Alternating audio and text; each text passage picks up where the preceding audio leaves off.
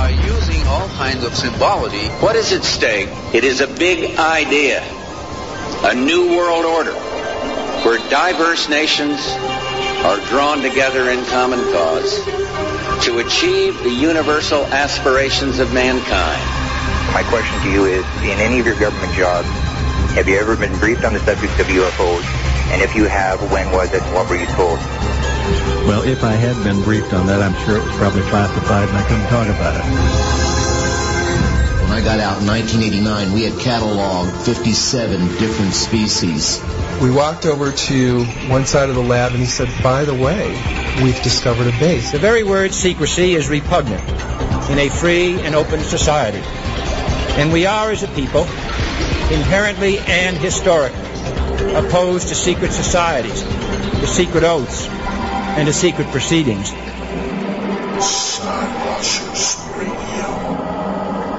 Greetings and salutations, my fellow Skywatchers from all corners of the globe, no matter if you're on the east side of the Rockies, the west side of the Rockies, north of the equator, or south of the equator. This is the Dark Matter Radio Network you're listening to, as well as PSN Radio. And, of course, right now you're tuned in to Skywatchers Radio with myself, Angel Espino, and with me, as always, my co pilot on this ship, the other guy. Better known as Alan Weiler. Alan, how are you doing tonight? Are you there? Who me? Yeah, I am here. We have Martin Willis, who is uh, he's known to a lot of folks here on the Dark Matter Radio Network. Uh, he has his own show. In fact, kind of a funny thing happened, Alan. Okay, tell me, tell me. Check this oh, wait, out. Wait, wait, wait, wait, hold on, hold on. Let's Okay. do this right. How funny was it? Well, well, it was pretty funny, pretty Okay, darn I'm funny. listening. Okay, check this out. Hold on, let me uh, get a sip of my Mountain Dew. Mm. Refreshing. Okay, I believe you. So today, I come to find out that Jesse Marcel is on podcast UFO, which is hosted by none other than Martin Willis, our guest tonight. And right, right, right. funny, I get that. funny. Wouldn't wouldn't it be funny? And I'm listening in. I'm like, if he talks about the big secret, we're going to talk about. Wouldn't that be fun? And lo and behold, he does. And I'm like, he blows the lid off it. he blew it off the Really? lid completely, completely blew the lid off. I, I thought we would have been the first to drop this really amazing, amazing news. It would have been nice, but obviously, when he gets on our show later on this month, uh, we get to beat him up for it, right? We we're going to beat him. Well, it's not really his fault. Here's the thing. This is where it gets kind of funny, Alan. Remember I said it was funny. Yeah. This is Not the funny I part. believe you, but yeah. Well, sometimes I'm telling the truth, sometimes I'm not. Most of the times I am, though. So this is one of those times. And when I said I w- this is funny, it is funny. We booked Jesse Marcel, you know, we, you know, a few weeks ago, whatever. We booked him uh, when he told us uh, or told me about this big news that he has. And by the way, I'm going to talk about the big news, and we're going to talk about it later on with Martin Willis. And it is really, really cool, cool stuff, folks. And when we booked him, we had just booked Martin Willis the day before to be on the show, and how that came about. Martin Willis actually reached out to me and he said, "Hey, uh, would you like to be on my show?" And me not being used to getting asked to be on other people's show as a guest, I took it upon myself as thinking with my big old ego, like, "Oh, he's asking to be on my show." I just read it wrong. It was like four in the morning when I read this thing, so forgive me, people. And I read this thing, and I'm like, oh, well, I guess that uh, he wants to be on my show. And I sent an email back saying, yeah, sure, we'd love to have you on, young man. Sure, yeah, Skywatchers Radio. Ah, it's the ticket, right? Here, yeah, we'll book you. Uh, here's the date, blah, blah, blah. And I did the post and everything like in two minutes. So I send him the email, and he sends me a reply back saying, I think you misread that. I want to have you on my show. And, and then I was embarrassed, and I was like, oh, now I read it properly. You know, I was not under any kind of uh, influences of anything illegal, folks. So, you know, wasn't anything like that. I was just tired. Aren't we? Very, very tired that night. So Oh, I'm there like, yeah, four in the morning. Yeah, yeah. You're you're done doing whatever you're doing for recreation or for medication. So yeah. medication. But anyway, so I am talking to uh, Martin about you know being on his show, and then I'm like, well, you know what? I would love to have you on my show also because I, you know, he has a great show. Podcast UFO is a really, really good show right here on Dark Matter Radio Network, and um, you know, I, I said, yeah, I'll do your show, man. And I did a show, and it was a, really fun show. I mean, he does, like I said, a, a good podcast. And, Right. uh, you know, and I wanted to have him on here, so we booked him to be on here. And then the very next day, I get contacted by Jesse, and he's like telling me this amazing news. And I'm like, I want to have you on instead. But I don't want to be rude, you know, because we have booked Martin Willis, and, you know, he's a good guy, and I don't want to just, like, move him. And Oh yeah, you don't want to create bad blood or have bad politics. Right. You know what I'm saying? So I, I, I stuck with Martin, and then you know we ba- we made the big move because there's another thing. Uh, you know, we kind of knew that this month Jesse was going to kick off this big news, this big announcement, right? And he didn't want to be up that late, also. So he was like, "Well, you know, if we have it, you know, another week, you know, that's actually a good thing because I have to start doing some promotional stuff, and I, you know, that way I, don't have to be up to three in the morning, you know, or late, you know, three in the morning here." And I was like, "Okay, cool." So we set the date for the 18th coming up on February, and um, it's going to be an amazing show. I mean, he's a great, great guest. Oh yeah, And- absolutely.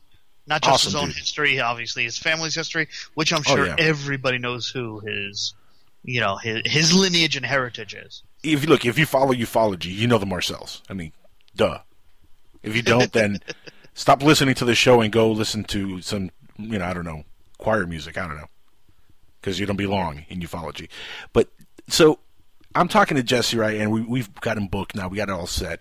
So I was, you know, talking to Keith tonight, and I'm like, oh man, I can't believe, you know, they they broke the news first, man. I wanted to be that one guy that broke this amazing news, and it really is cool, cool news. That he's working on a deal uh, to get a flying vehicle on the market. That's right, a flying car, folks. That's what they're working on. That's the big news. and I think that's going to be really, really amazing.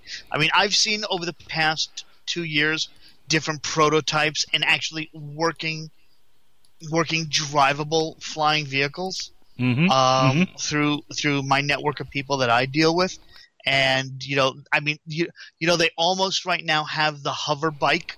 Like the uh, hover Wasn't it the hover? from- isn't it the hoverboard? Because I mean, I'm still waiting no, for no, that. no, I'm, no, I'm kind no, of no. pissed No, no, that hasn't come out. oh, the the prototype was is really cool. It's uh four ducted fans, Okay. you know, and it's it's in a bike. I mean, to me, I mean, I thought it was cool when they put a guy dressed up in a stormtrooper costume in it and actually test rode it. That That's was actually awesome. really really cool. Yeah, That is I mean, cool, on. yeah. it, it, it's so Star Wars. It's you know, wow, yeah. Oh, That- that's that awesome. was rocking. But uh, you know, and I've also seen videos of the uh, the big car that actually has uh, from fold back to swept forward wings that can take off on less than like 250 feet of uh, of highway, basically.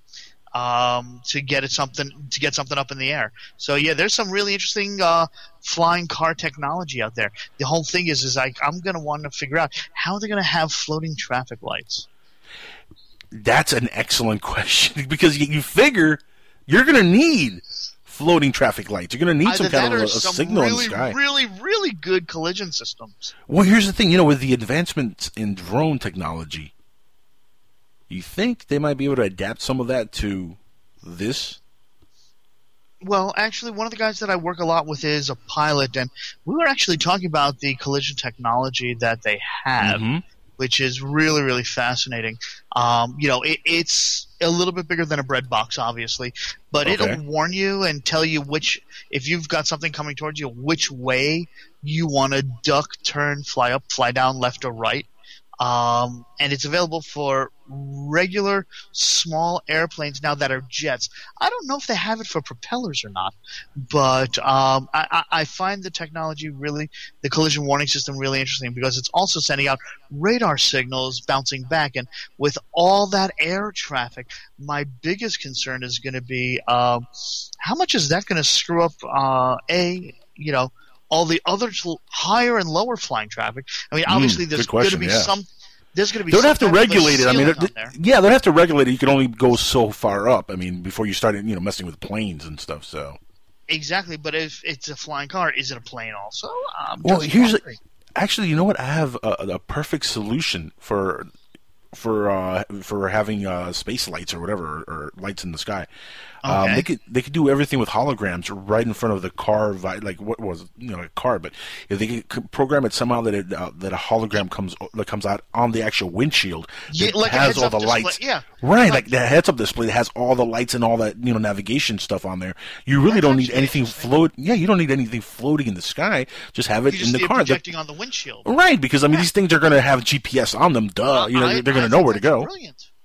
Thank you, I, I think that's brilliant. thank you very much, everybody. should- Thank you. Thank I'm going to applaud myself. I, I, I think if uh, everybody, if Apple can patent ideas, I think you should be patenting that one. Um, Well, you heard it here, fo- you, folks. You heard it here first on Skywatchers Radio. This is realism for the masses, and that's a little realism for your asses right there. uh, yeah, I, I, I think it's going to be really, really fascinating uh, when it comes out. Uh, I mean, there was the uh, there's like four different or five different ones that I'm aware of, and I don't know if Jesse's involved with any of them, or is he going to tout out a whole new one? Um, so w- I, am looking forward to talking with Jesse about it and see see what he's got to say. I mean, We're we should get him. Who- we who should get that? him now. We should like call him like just do the show now, Jesse. But no, we haven't. Let me ask you, who, who do we have on the phone um, with the electric uh, delivery vehicle uh, last year? Oh, dumb, dumb, dumb, dumb, dumb, dum dum. Totally forgot his name. Uh, who, Uh, who do we wasn't have? that as Brooks a long- Agnew? Wasn't that Brooks Agnew? Yes, it was Brooks Agnew. That right, that's right. Imagine. And you're getting- cla and you claim that I'm the one that smokes illegal stuff. Are you serious? no, I just have lack of sleep syndrome. That's all. All right. Uh-huh. Um, I, I I had to take my power nap early today. Um, Yeah, how are you getting used to this whole new time? Uh, you know, time slot here, 10 p.m. to I- midnight. How are you used to this? I, I, I'm liking it. I, th- I think it's great that we'll be introing into art. Uh, and you know, as he comes back, I think Right, right. that um, I think that those of us that are listening now can't wait to hear art in the time slot we're all familiar with him being in.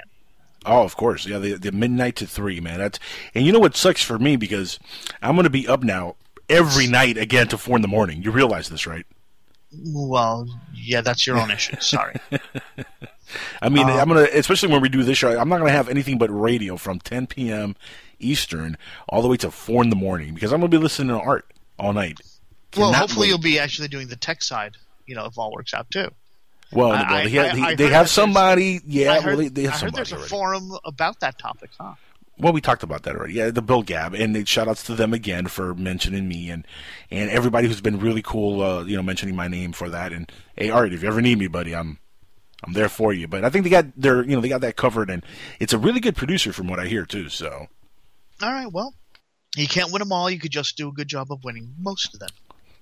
But hey, like I said, if they need me, You'll I'm be there. there. I'll be there. Like Superman, I'm always All there. All right, Something you know what's as I was starting to say earlier. Can you imagine if we got Brooks, who's making the new vehicle that he's doing, in Right. touch with Jesse and create a match made in heaven with that? Oh man. And then putting my idea of the hologram display together. I'm telling you, this is the, this could be the birth of a great, great invention right here. If we could put We're our going to minds give together. Tesla car motors a run for their money. oh heck yeah! By the way, Heck folks, yeah. if you have a comment about everything we've been talking about, I think Angel should give out the phone number so you guys can call in and make a comment if you want to before we get our guest on the radio. And that Yes. number, by the way, Angel is 786-245-8127. You can also look us up on Skype by looking up PSN Radio, and of course, follow us on Twitter. That's right, Twitter. You can look us up by looking up Skywatchers Show, or you can look up uh, the Jackal, which is my account on Twitter, and of course, check out the podcast on SkywatchersRadio.com. There you go. That's, All right, I think right? we covered all the bases. By Yeah, the way, think so, folks, yeah. we can actually see how many listeners are listening into the show right now, and I know there's enough of you for one of you to call in and actually make a comment. Not to mention, you can call in via the phone, or do we do we actually want to give out our Skype name as well?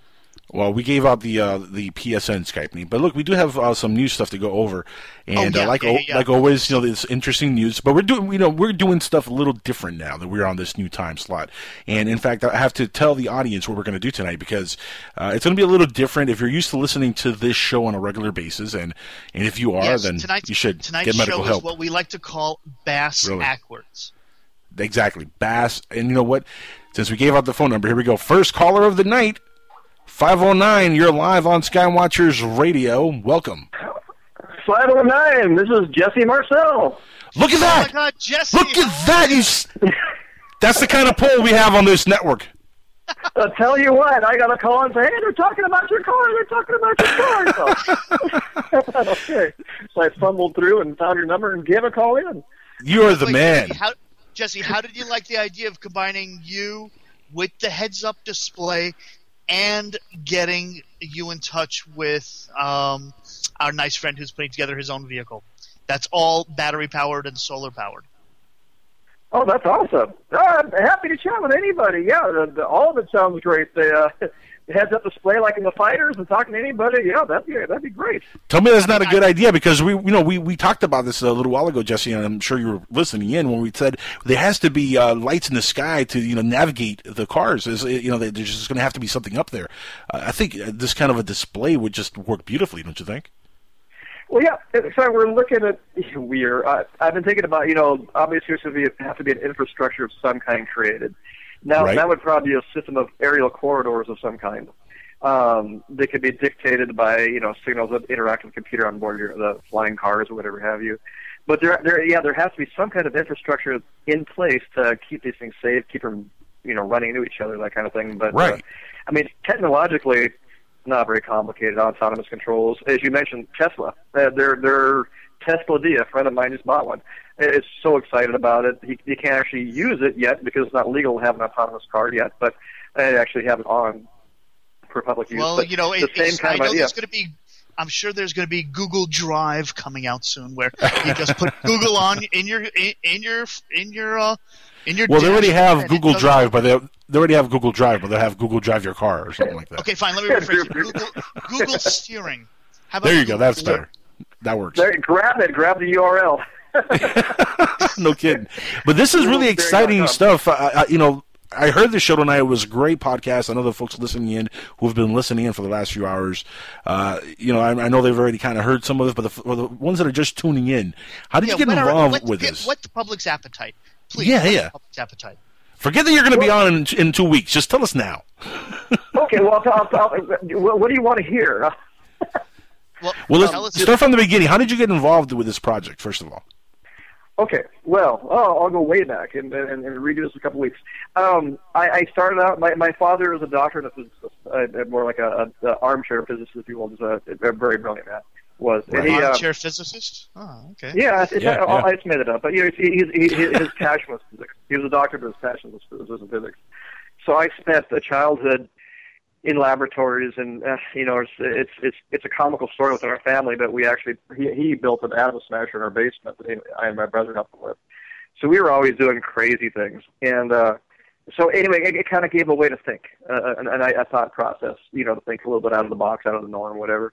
And uh, anyway, flash forward, here I am. I, I in college. I went through aerospace engineering and a couple other things, but uh, so I, I've always had a passion for this area. But um, I, it's just technology has finally caught up to where you can make something. Uh, NASA has what's called a personal air vehicle. They term, they key that, or they they coin that term, and this is this is a personal air vehicle. It's not really a flying car. It's a, it's it it it, it would serve in place of a car, definitely. But uh, well, uh, explain the differences between a flying car and this. Yeah, and is Well, is uh, this is this going to be a VTOL or you're going to need some runway space to take off? Uh, Right, that's a good question. It's, uh, Yeah. The, the the big difference, like uh, part of what had me do this was because uh, there are some things out there. There's there's one guy who's been working on an abstract firmland you know, for about 30 years, and just can't get it can't get this thing to be stable. But you know, there's there's uh, airplanes with folding wings. That You can they're they're about the size of RVs. You can actually land in an airport and drive down the highway, go to the next airport, and fly out. Um, they have something similar to a, a helicopter on wheels, those sort of things, but they're not what I ever envisioned as a flying car. I envisioned something that you could literally get in and take off without having to have a uh, you know an airport or a big field or whatever. Well, now, now that's- just remember this. This is 2015. At on the back of the vehicle, you're going to have to put on a Mister Fusion. This is true. You know, Yes. you, you got to put on the Mister Fusion so you can put garbage in Yes. to actually power the vehicle. You know, it, and we it- need a flux easier- capacitor. Oh wait, that's for time travel. yeah, the flux mind. capacitor is pretty important. you you need your Yeah, flux but- capacitor. But you know what? You know what's also funny? Besides Back to the Future ending up in 2015, does this sound familiar to you? Elroy. Do you do you realize that the Jetsons actually The Jetsons projected were those back- dates in 2015 as well? No, I, I, I, I've had, I've had literally people from all over the world, uh, well, a lot, just because there's very few, you know, I've been, been public about this very much, but I was saying this is just the year, this has to happen because this, you know, obviously the tie-in with, uh, with, It's with Back the, to the uh, Future. It's the Jetsons. It's a couple of different things that all called out 2015 to be the Yep. year of the emerging flying car.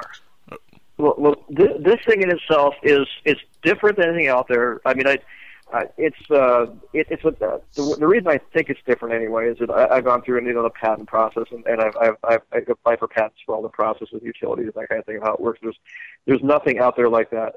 But the big thing is, it's you figure a simple way to put it is it's a flying gyroscope. It's incredibly stable. It's a it's a, it's, it's a hybridized rotor fan and and acts, acts like a gyroscope, and that creates the vertical thrust. And it's all electric. The fan itself is magnetic. The body, uh, the components in the body create a magnetic field that encompasses the rotor, creates the lift. Um, four corner four corner fans, very similar to a quadcopter. You know, as far as that function goes. But you put it So all it's together, basically it's like the the- helicarrier.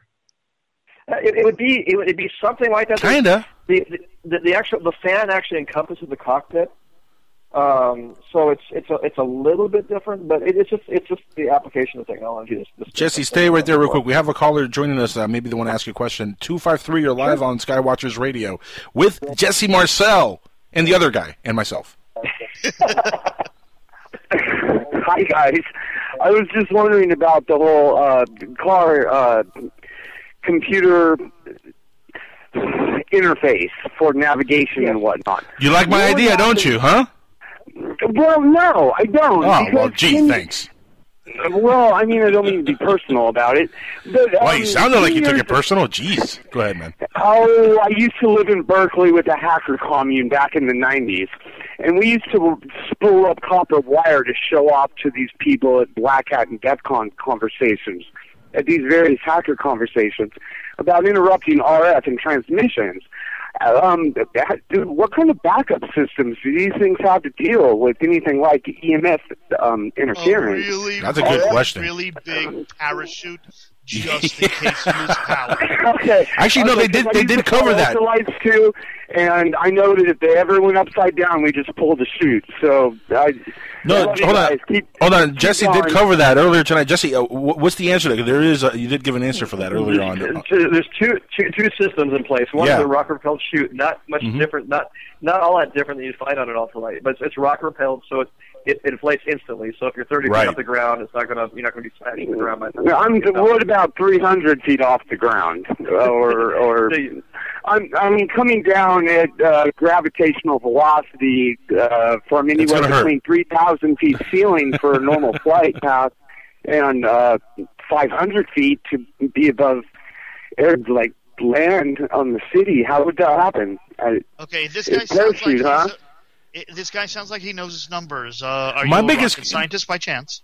It could be. Uh, my name's my name's B String. I'm one of those hacker guys. I I just I just nosy, just nosy. I, I have to call up because I love listening to this conversation. I do, but um, Here- here's, here's one, guys. Here's one concern I have with with this, uh, you know, idea. Uh, it really, uh, if it is, does some, you know, something does happen and these things go down, uh, the, the civilians that are just laying in their house that, that might have this thing crashed into them. Uh, you know, what what is there a, a, a safety net for for these people? Is there a safeguard built in, uh, Jesse, for something like that? Because I mean, you can't really control if somebody's flying over a house and the thing just falls into somebody's land. You know, it's probably house. just going to be a new insurance policy rider that you're going to have like flood insurance, flying car insurance. There actually is. I, I, I looked into those insurance policies. It'll cover property damage caused by hitting something. So I mean that is. I mean, no, it, no, no. So it is.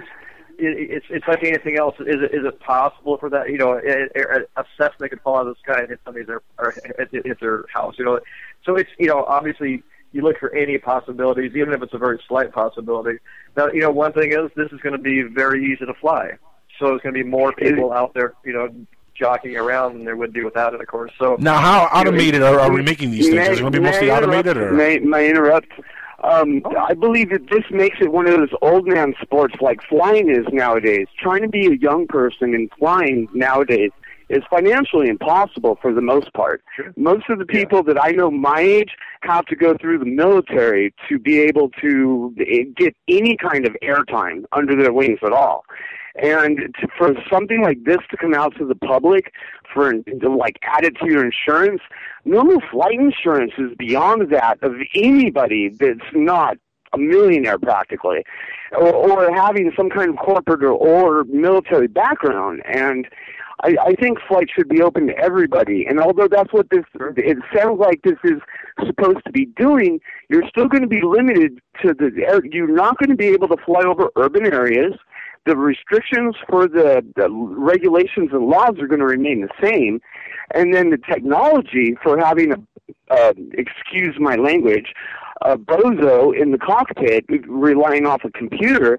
Um, I can't imagine. I can, and I wanted a flying car in the year 2000. Believe me, I was born in the early 70s. I, I wanted my flying car already. I did. It. So I ended up flying ultralights during the late 90s and in Cessnas. And well, um, honestly, I, yeah, but here's the, here's the thing: it's like everything else. I mean, when they invented, uh, you know, planes, when they invented cars, when they invented trains, people said the same thing. Well, they're going to crash and people are going to die, and it's going to be all kinds of things. But it, it's just another. It's just another. But it's just another technology we just have to learn and master and use. And look, if you ever want to be in, a, if you want a flying car, this is the way to go, man. Uh, you're going to have to either learn or just you know, you know, well, deal with the fact you'll never have it keep it light enough. If they use the carbon fiber and they keep it light enough with some parachutes underneath, like an ultralight, I'm sure nobody will get hurt when things start crashing around urban areas. Well, but, so um, question, it's maybe, still, maybe not maybe not parachutes. What about just inflatable bags that have some type of lighter than air? Oh, like uh, the Mars lander, like the Mars, like the Mars lander no, no, that no, bounces no, no, off the surface. No, no, no, not at all. What I'm saying is, is ter- if there is power failure, it should automatically pop open to be a dirigible or like like a hot air balloon that it automatically instantaneously expands. Oh, that's it from falling ridiculous! Thinking of the size it would have to be. Think of the size that that balloon would have to be to keep somebody from falling down, depending on what the altitude level is. Well, That's, if, that's if nonsense. You about, if you think about it, if you have a big enough uh, canister of whatever lighter than air that, uh, that you're going to have, it automatically deploys into that gigantic balloon. Or Oh, that's- obviously, it'll take a couple of I- but I would like the canister by itself with the balloon if it was affordable for the modern person. I think balloons, everyone should have balloons by now, like in the 1800s they were dreaming of. And zeppelins flying all over. I think that would be great, but it just I hasn't my- seemed to be practical for the past hundred years. I agree. I Uh, want my caller, symboled airship right now. thanks for calling in, uh, two five three. Thank you for uh, Thank, participating. thank you, thank you, guys. Great call. Uh, but you know, he does bring up some good points, though, Jesse. I mean, there are there are some concerns uh, to this thing. Well, and there's and there there is no infrastructure at this point. It, Right, it, you're building that it. needs to be created. You know, Right, and right. It will. I mean, we'll get there. I mean, this this this is the first stepping stone. Um, but uh, we will get there. But it, it's same thing. Like, it, it does have. I mean, obviously that that's maybe the biggest fan of yours, mine is safety. And it's funny about the Mars lander because I'm actually working with an astronaut, and that's one of their conclusions was to build a, an airbag system under the bottom of it that operated the same way as like Right. you know, like you have in your car. Yeah, but is there, is there even a guesstimate on the co- uh, is there a guesstimate on what it's going to cost to purchase one of these things? Hmm. You know, i initially it'll be in six figures. You know, Yeah, I can i- imagine. initially, and then as, as as things get on, then you know they wouldn't cost any more than a, a, a, a you know a modern car. You know, a nice modern car. All right. I mean, it is. It, it, it's it's what's what's interesting is I mean, part of what you know the, the process of engineering something like this is it starts out being really complex, and then you start whittling it down and whittling it down, and by the end of the day, it's actually fairly simple. I mean, it is. It's it's all carbon fiber. It's all using the latest uh, construction techniques. When it's all done, the technology kind of makes it makes it simpler. I mean, it's it's still it's still an incredibly complex machine, but it it, it, it like there's there's you know, the the average car has ten times as many moving parts, a hundred times as many. There's very few moving parts in this thing. Um, Well, if it- you, if, if you're telling me- I- i- If you're telling me the price is going to be at that pricing level, it means it's going to be pretty much the big boys' toys and the one percenters who are going to have it. And if you could do At me first, a small yeah, at favor, first. right, right, right. But at first, could you do me a favor? Make sure they all fail, so we get rid of all the one percenters. I'm sorry. I'm sorry. I'm Well, sorry. that's That's the- outside voice. I'm sorry. That's the darkest thing you've ever said on Dark Matter Radio Network, by the way. That's that was cold blooded. So, so, you know, it really, it, with- with- within within a couple of years, it'll come down to the price where it's going to be, you know, the it, it really, if, if somebody was into this thing, that you know, it, it's not going to take an extravagant amount of money. Like I said, it's not going to be any more than a car. Um, there, there really is nothing. Like I said, this, it's actually at, at the end of the day when it's all completely refined, fairly simple. I mean, you have a couple of systems for redundancy, you know, that kind of thing, but for the most part, it's a big chunk of carbon fiber and, and a lot of magnets. I mean, well, if, if you look at it this way, right now we are in year 35 of cell phones to the public. Right. And look how much has evolved and changed and become Right. more accessible and available.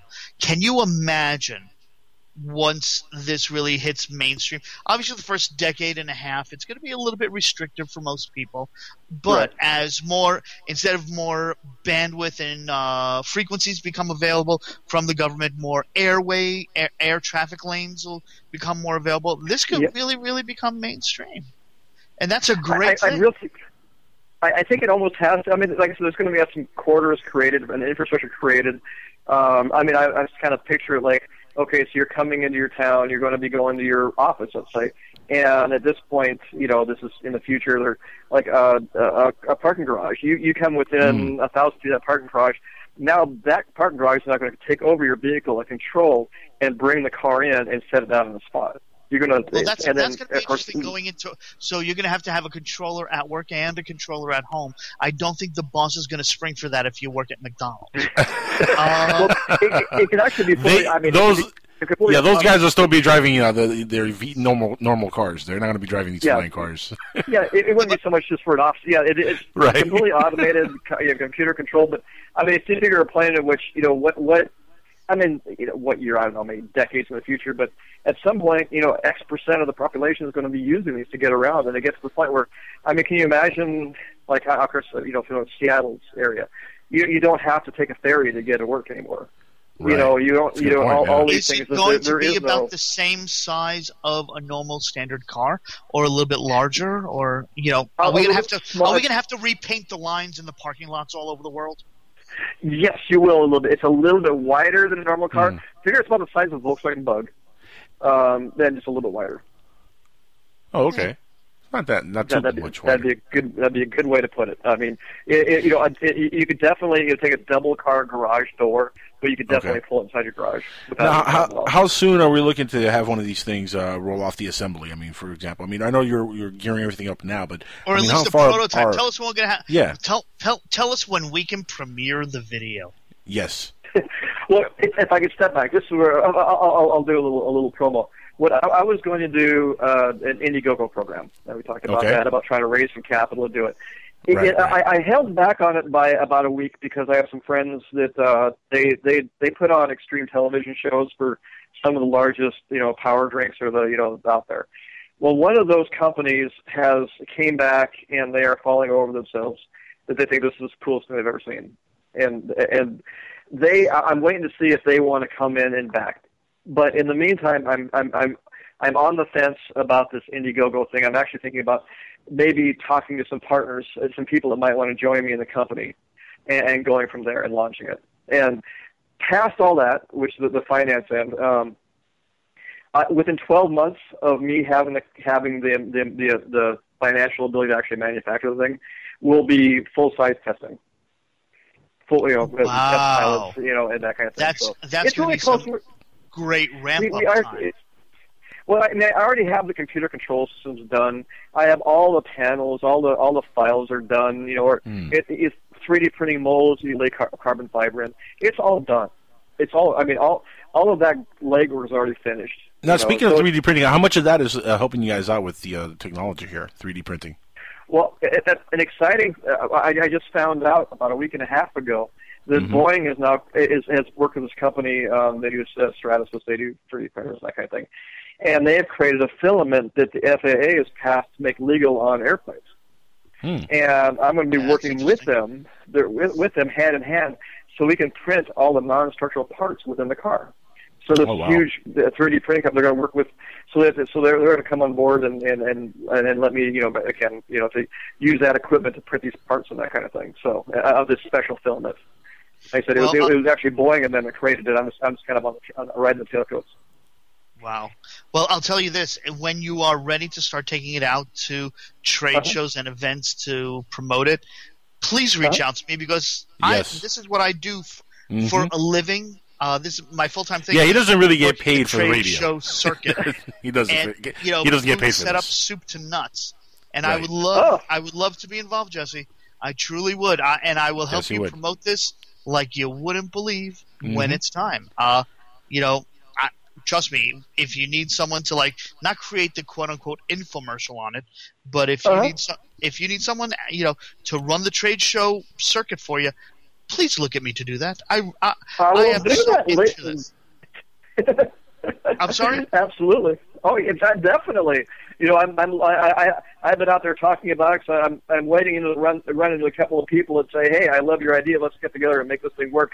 But after that point, yes, you know, there's, there's a, I, it's wide open. Nice. This other, this other company, I'm not quite sure where they're going to end up on it, but uh, no, it, all that's going to have to be done. I, I, none of that is in place. What do you think you'll be looking to kickstart or Indiegogo for? What's your goal number? Well, for Indiegogo, it's fifty thousand dollars. How much? Fifty thousand. Um, That seems okay. awfully low. Oh, it is. I mean, it, that, that's that's just bare bones. That would be enough to get everything. That, but that I would mean, build let, let, let me com- let me put let me put it in comparison. Uh, John Schnappy, I think his name is Schnapp, uh, whatever his name is, from uh, AMC Movie Talk, is already up about three hundred thousand dollars on uh, Kickstarter, Indiegogo, and a couple other campaigns that he's kicked off on to create a documentary on a Superman movie that never happened. You're telling me that you're Oh, only that asking for Nicolas Cage fifty thousand? That's Hold on, one, that- yeah. that, That's the the one. Nicolas, Ca- Nicolas This guy's up to Superman. half Oh. a million dollars, and uh, you're asking for fifty grand. We got to up the ante here, Jesse. We got to ask for more money. I mean, this is a, a great this, campaign. This here. is this, This is, is much more important. Is, it, I, I, if you if you guys are out there banging this thing out for me, that part of what you do is, is uh, and and you know I'll lay it on the line. I, I've never done these kind of. You know, I'm not familiar with these kind of programs or how they exactly all work, but I know it's like, uh, you know, you can always get more than you ask for. Mm-hmm. Mm-hmm. And Right, so well, I'll 50 t- I'll would be 50 would 50 would get things done. And of course, 250 would make a lot more breathing room. 300 and and, and honestly, the, the, the kind of interest I'm having, I'd probably go a lot further than that. But I put it as like, if if if I get 50 put together, it's going to happen. Now, I mean, with with fifty, you can at least build the prototype. That's I mean, that'll get you at least the prototype that, that's done, right? completely boot, that's completely bootstrapping. That's taking everything I have Wait, out of my but pocket. hang on, hang on. If you told me it's going to sell for six digits and only fifty grand will get you a prototype, um, yeah, I'm. How do those numbers work? That's some really good margin. Well, it, the, the the finish when it, when it actually goes into production, just I mean, figure figure uh, that one's going to be much more refined than the prototype. Oh, so leather seats instead of you know cardboard seats. Yeah, that and just I mean, this is going to be rough. I mean, it's going to be uh, rougher and whatever, but it's going to you know it's, it's still going to have all the same kind of systems on board. But yeah, the it's the, the finished model is going to you know be a brand have that brand new car smell in it. but but this, is just this is just simply and it's going to be more than fifty, and that that'd be it doing fifty and me putting everything I can into it. Every every penny I can get, I can get Well, into it myself well, out of my own pocket. Jesse, I, I, I'll tell you this on the radio right now.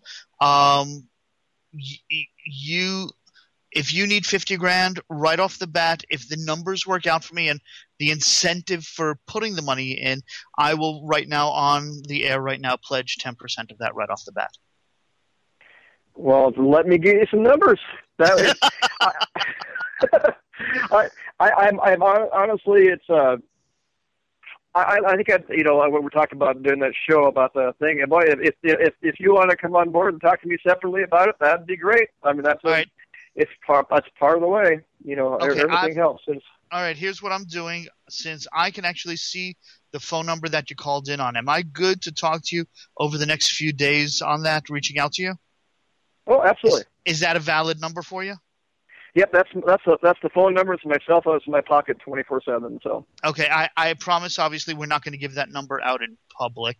Uh, I, I'm just, you know, just want to point that out, folks. We are not giving that phone number out because Jesse doesn't want all those harassing calls and all the hot women trying to call you, getting your attention, saying, Oh, wait a second, wait, let's me, back up on that idea. Well, hold on. Yeah, hold on. I think uh, who would have to disagree on the last part there, uh, Alan? Yeah, exactly. So, so the, yeah, if, if give me a call, eh, let's all get together. If you know, maybe I mean, you sound got like you my- got a lot you've of. got my uh, attention. You, you, I'll tell you this much: if if you need connections, uh, the other guy here, that's the guy to go to, Jesse. He he has connections. He can my make stuff sphere, happen. I have a unique and wide sphere of influence. It's definitely wide. Ah. Definitely wide. Well, yeah. Please give me a call. Let's talk. I'm on. I'm on. There, there's lots of things I can talk. There's some things I can't talk about on the radio as far as uh, bigger people, big people out there. But we could we could we could talk to them if you if or talk to you if, if you want to. If you want to give me a call, you know, help me. Maybe help me put a campaign together. That'd be fantastic. Absolutely. Are you more of a Oh, morning yeah, or an definitely. afternoon person? What's that? Are, are you more of a morning or an afternoon person to reach out to? Um, either way, th- th- I'm good all the time. All right. He's he's one of us, man. I He's, mean, he's up all the time. You're, you're, you're Florida, so I guess probably your afternoon would be the best for me, or even in evening best. Or This time of day, eh, that's good. All right, done. I will definitely make my business to reach out over the next couple of days. I actually today I actually have five different show road shows going on somewhere in the country. So oh my goodness. Yeah, so so when I tell when when Angel tells you and I tell you that um, I I'm very well good in the trade show and the marketing realm of non traditional marketing. Um, Okay. Yeah, there's some experience here. Well, that sounds great. Well, yeah, j- drop me a line when you can, and if I'll put it out there. I mean, if if anybody else has the interest, of the wherewithal, they want to come on board, they want to get a hold of you guys to get hold of me, please do whatever. uh, Whatever you, I don't know, whatever whatever's good. I, I will happily Definitely. be the if you want, I will happily be the buffer for you. Uh, for That'd all those great. listeners that might want to be involved, and guys who, everybody who's been listening to the show for a while now, Over you guys year. know I don't Yep. normally dive into something. Um, this unless is there, unless there's, unless there's a profit to be made and a technology to be explored that can Uh-huh. really get into his mind, and he, I think Thank this is the for kind of saying thing. the word explored and not exploited. It's well, I was going to go there, but I felt, you know, I felt like being nice to you for once. thank you, thank you, thank you. But um, yeah, y- you know, if uh, this is the wave of the future, it, It really is. Oh, yes, truly definitely. is. Everybody's been wanting it, and maybe now is the time for it. Maybe you know, maybe we won't farm it out to Asia, and we won't have all these planes crashing. Mm. You know, that's, a, that's a very good point. That's a good point. you know, the, the smaller the vehicle, the less damage it can do. Mm-hmm. No, it, it, it, it's small. It's lightweight. It is. I mean, you can. You know, it's this. This is a single made for a single passenger, but making it into a two passenger takes a very, very. Uh, the actually energy that's created through the main span and the, and the magnetic system would take nothing to have two, even four people. But uh, you know, the idea is. Uh, I'll tell you, my idea behind it is actually a flying sports car. Okay, well, I'm just very thinking we're not gonna we're not gonna have flying school buses in the next couple of decades. No, no, not, So wait, hold- not hold on. yet, but And let me ask you a question. So, on. We're- this is a single passenger uh, vehicle, so you can't impress the ladies with this thing, Jesse. I mean, you know, the whole point of being with a girl is where you you're driving. She's sitting next to you. you Stuff happens. Things pop up. If you know what I'm saying, there, Mister uh, yeah, well, I understand what you're saying. Well, moving this into two. If you're in the sky, man, that's a whole level of game you just upped. If you're flying in the sky with a girl, you know what I mean? That's an interesting idea. Well, well, like I said, making it a two person is, is nothing. It's, it's actually it's less than a one foot uh, difference in the rotor diameter to to create the thrust efficiently and safely, et cetera. It it actually is kind of interesting because you know how mo- electric motors work. They create all their torque in the first spin. That they're, they're- it's, it's all front. This is actually capable. You can put enough energy into the the magnetic field created by the body to create Mhm. three to four thousand horsepower. But that's like the way it is right now. The design would put about a thousand horsepower. And okay, now, now, watts, now hang, hang on. The whole entire thing is electric powered, correct? Correct, one hundred percent. Do you feel the way things are, even though you know big oil spread out across the world? Do you think big oil might try and put a stop to you? You know, you're not the fir- that, has come up before. That people that, that they said you need to be a little bit weary because this uh, really most people believe this is the way of the future, and this vehicle that we created here or they're working on But big is, oil is still literally wants it. their profits from their big oil. Right, and and- and this is not you know, and this is not something that they'd want to see or have any reason to see come out because yeah, there's this gets room. And if, if I could take it one step beyond this, the this this thing I created here, I actually created it for a platform for a different technology. I was actually working on, uh, if you can imagine, uh, inertia means static, but a vector inertia would be a, a static force, but in a vector direction. Right. Now, I, I've been able to use, in, in a sense, in a fluid to create a bias drive that'll, that'll, that'll basically create a split in gravitational pull. It's not, not that's not breaking any physical properties, but in essence, you can create a directional energy um, that you don't need to push around the air around it to make it work. It's not, you know, everything now we do with propellers by pushing air around it, unless we're, you know, a rocket or something like that. What do you, But what do you, this would actually- uh, this is fluid. Well, yeah, it's it's actually it's a, it's a design. It's a, it's basically a, a, a it uses a fluid to create a vector force without using air around it. So you Uh, Do I you assume create that you're using mercury? Do I want to assume that you're using mercury?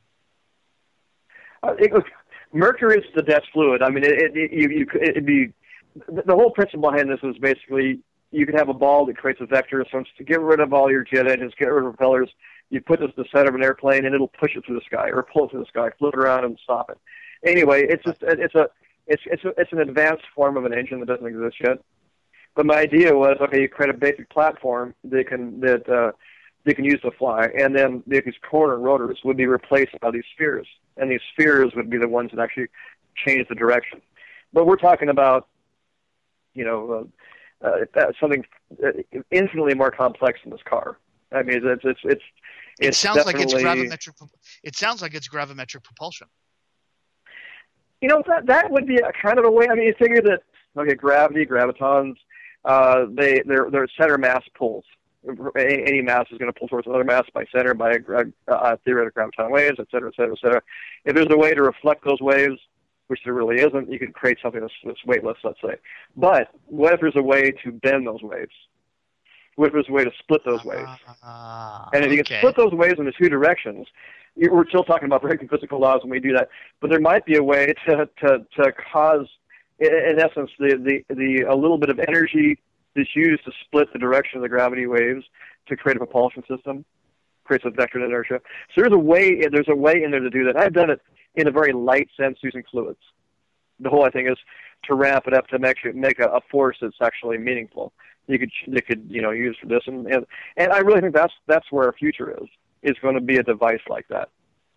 Is going to is we're going to be in essence going to be, be dividing the dividing gravitational forces and using them for for you know uh, for, for propel things. Eventually, you know the idea of you know a true Jetsons car or, a, or the idea of a floating building or something like that. I mean, Uh, now, these are now, all. are, are, are you sure? Now that's interesting. Are you, uh, now, now here's the interesting question, Jesse. A floating building. Are building. we sure? Uh, he- he- Here's the most important question: Are we sure that your grandfather gave over every single piece of evidence he had from Roswell?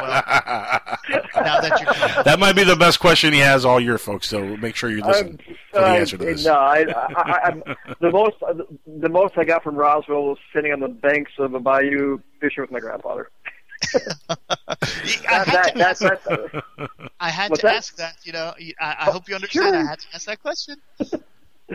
well, I you know my, my like I said, my my father was a very brilliant man. and He he, he gave us ideas on ways to think about things, and and it's just that process. It's but This it's isn't all thinking it's, outs- it's this all is there. not thinking outside the box. This is saying, guess what? Uh, there is no box anymore.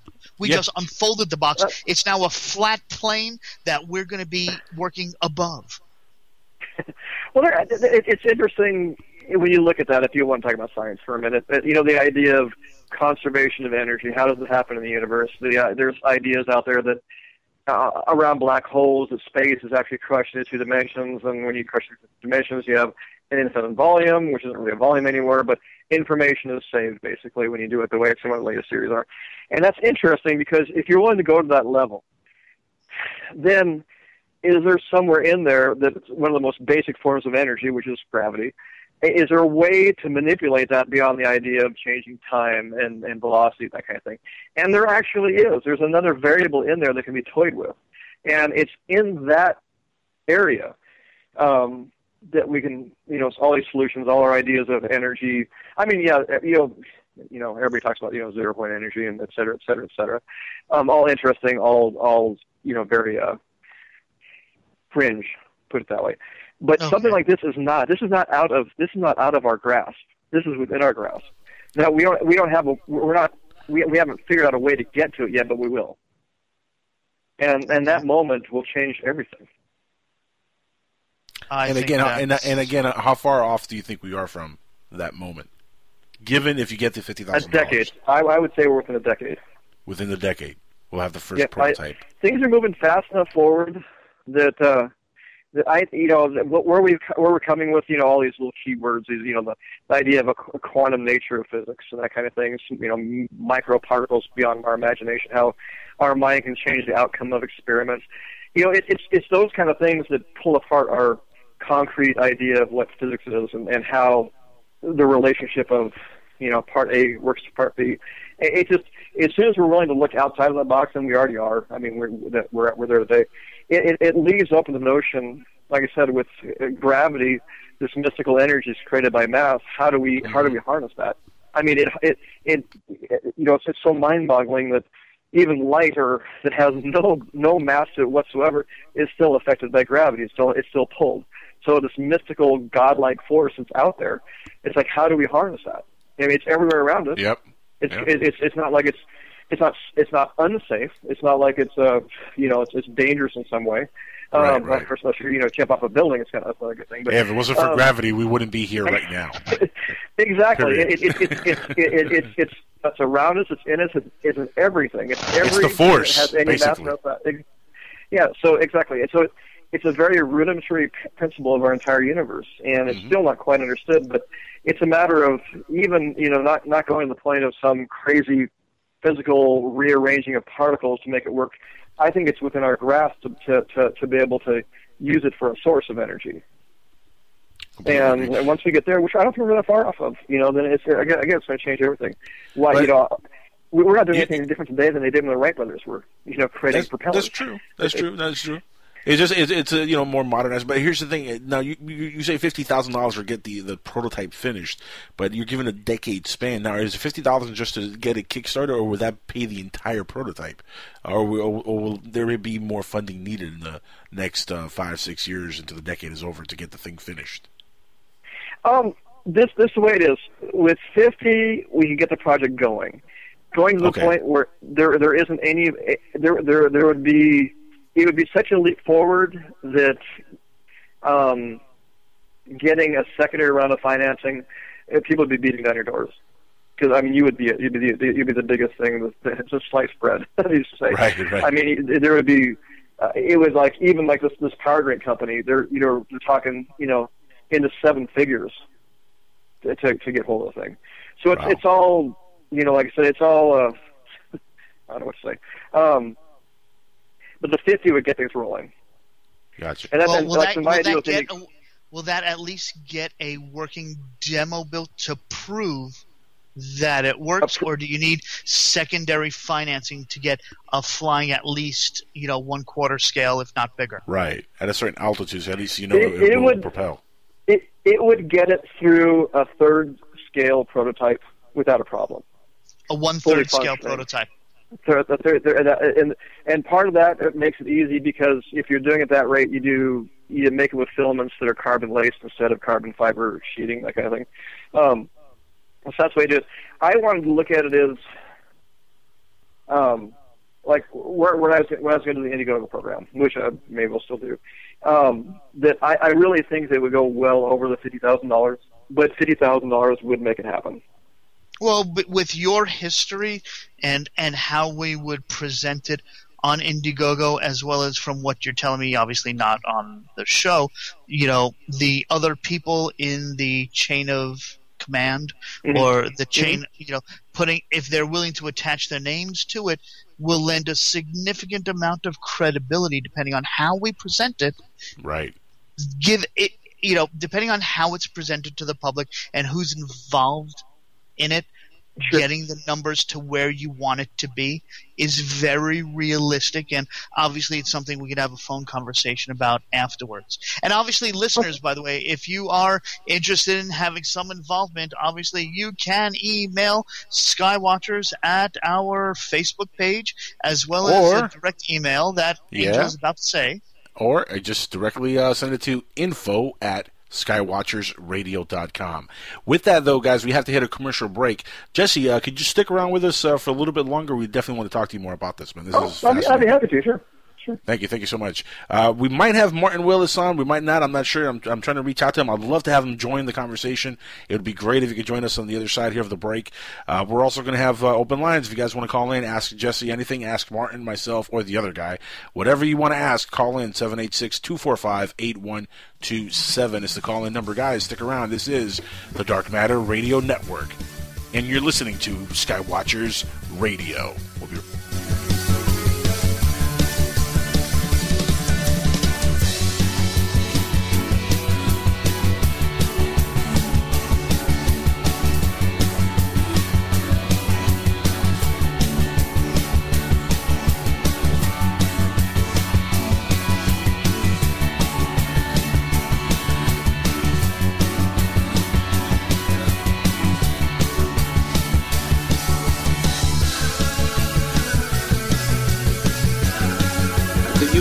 phenomenon, either we like it or not, is already very much part of our reality. I've been on panels with uh, military people who, you know, claim that they've seen the aliens buzzing our missile silos. They had very large eyes, and you know I found their stare extremely difficult to bear.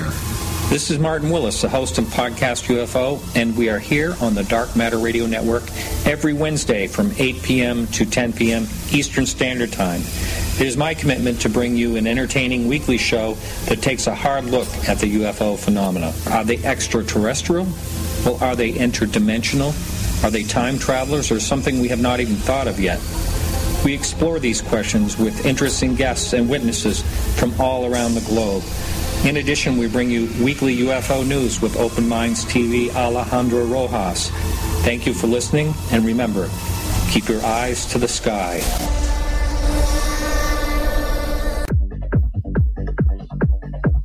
Hello, I'm Bruce Pearson, documentary producer, investigator, and co-host of Unknown Origins Radio, which airs each Thursday evening from 8 till 10 p.m. Eastern Time right here on the Dark Matter Radio Network. Please join me and my colleague Mark Johnson for two hours of thought-provoking interviews discussing some of today's most intriguing subjects with researchers, authors, and eyewitnesses on a range of topics. So whether you're a newcomer to the community of exploration of the unexplained or a seasoned veteran and investigator, I'm sure you will find interesting content and concepts on Unknown Origins Radio right here on the Dark Matter Radio Network. And I encourage you to check out the entire lineup of unique programming here on the network. There's truly something for everyone. Thanks for listening, and we look forward to sharing our fascinating guests and their topics on Unknown Origins Radio, Thursdays at 8 p.m. Eastern here on the Dark Matter Radio Network.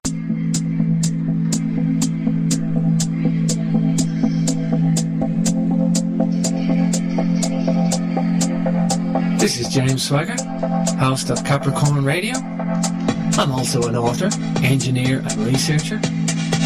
Capricorn Radio covers alternative history, alternative science, philosophy, and truth-orientated discussions. We are proud to be on the Dark Matter Radio Network live at 8 p.m. Saturdays, Eastern Standard Time. You can catch extra info on darkmatterradio.net. jamesswagger.com for yours truly, CapricornMembers.com for the archives. Don't forget, truth is not democratic. Truth is truth.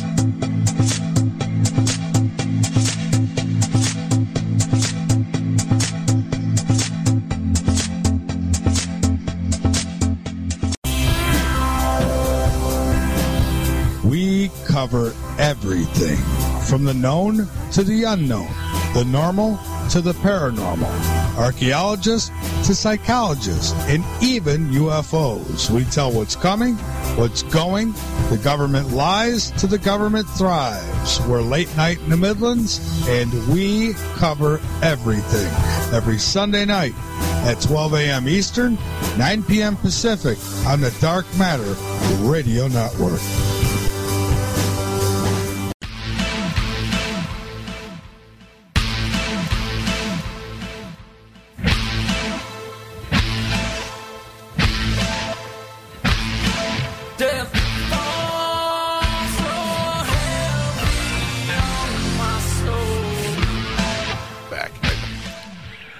Right, everybody, we're back live on the Dark Matter Radio Network. This is Skywatchers Radio, and you're listening live to our show tonight with not one, but two very, very cool guys on the show, and the other guy.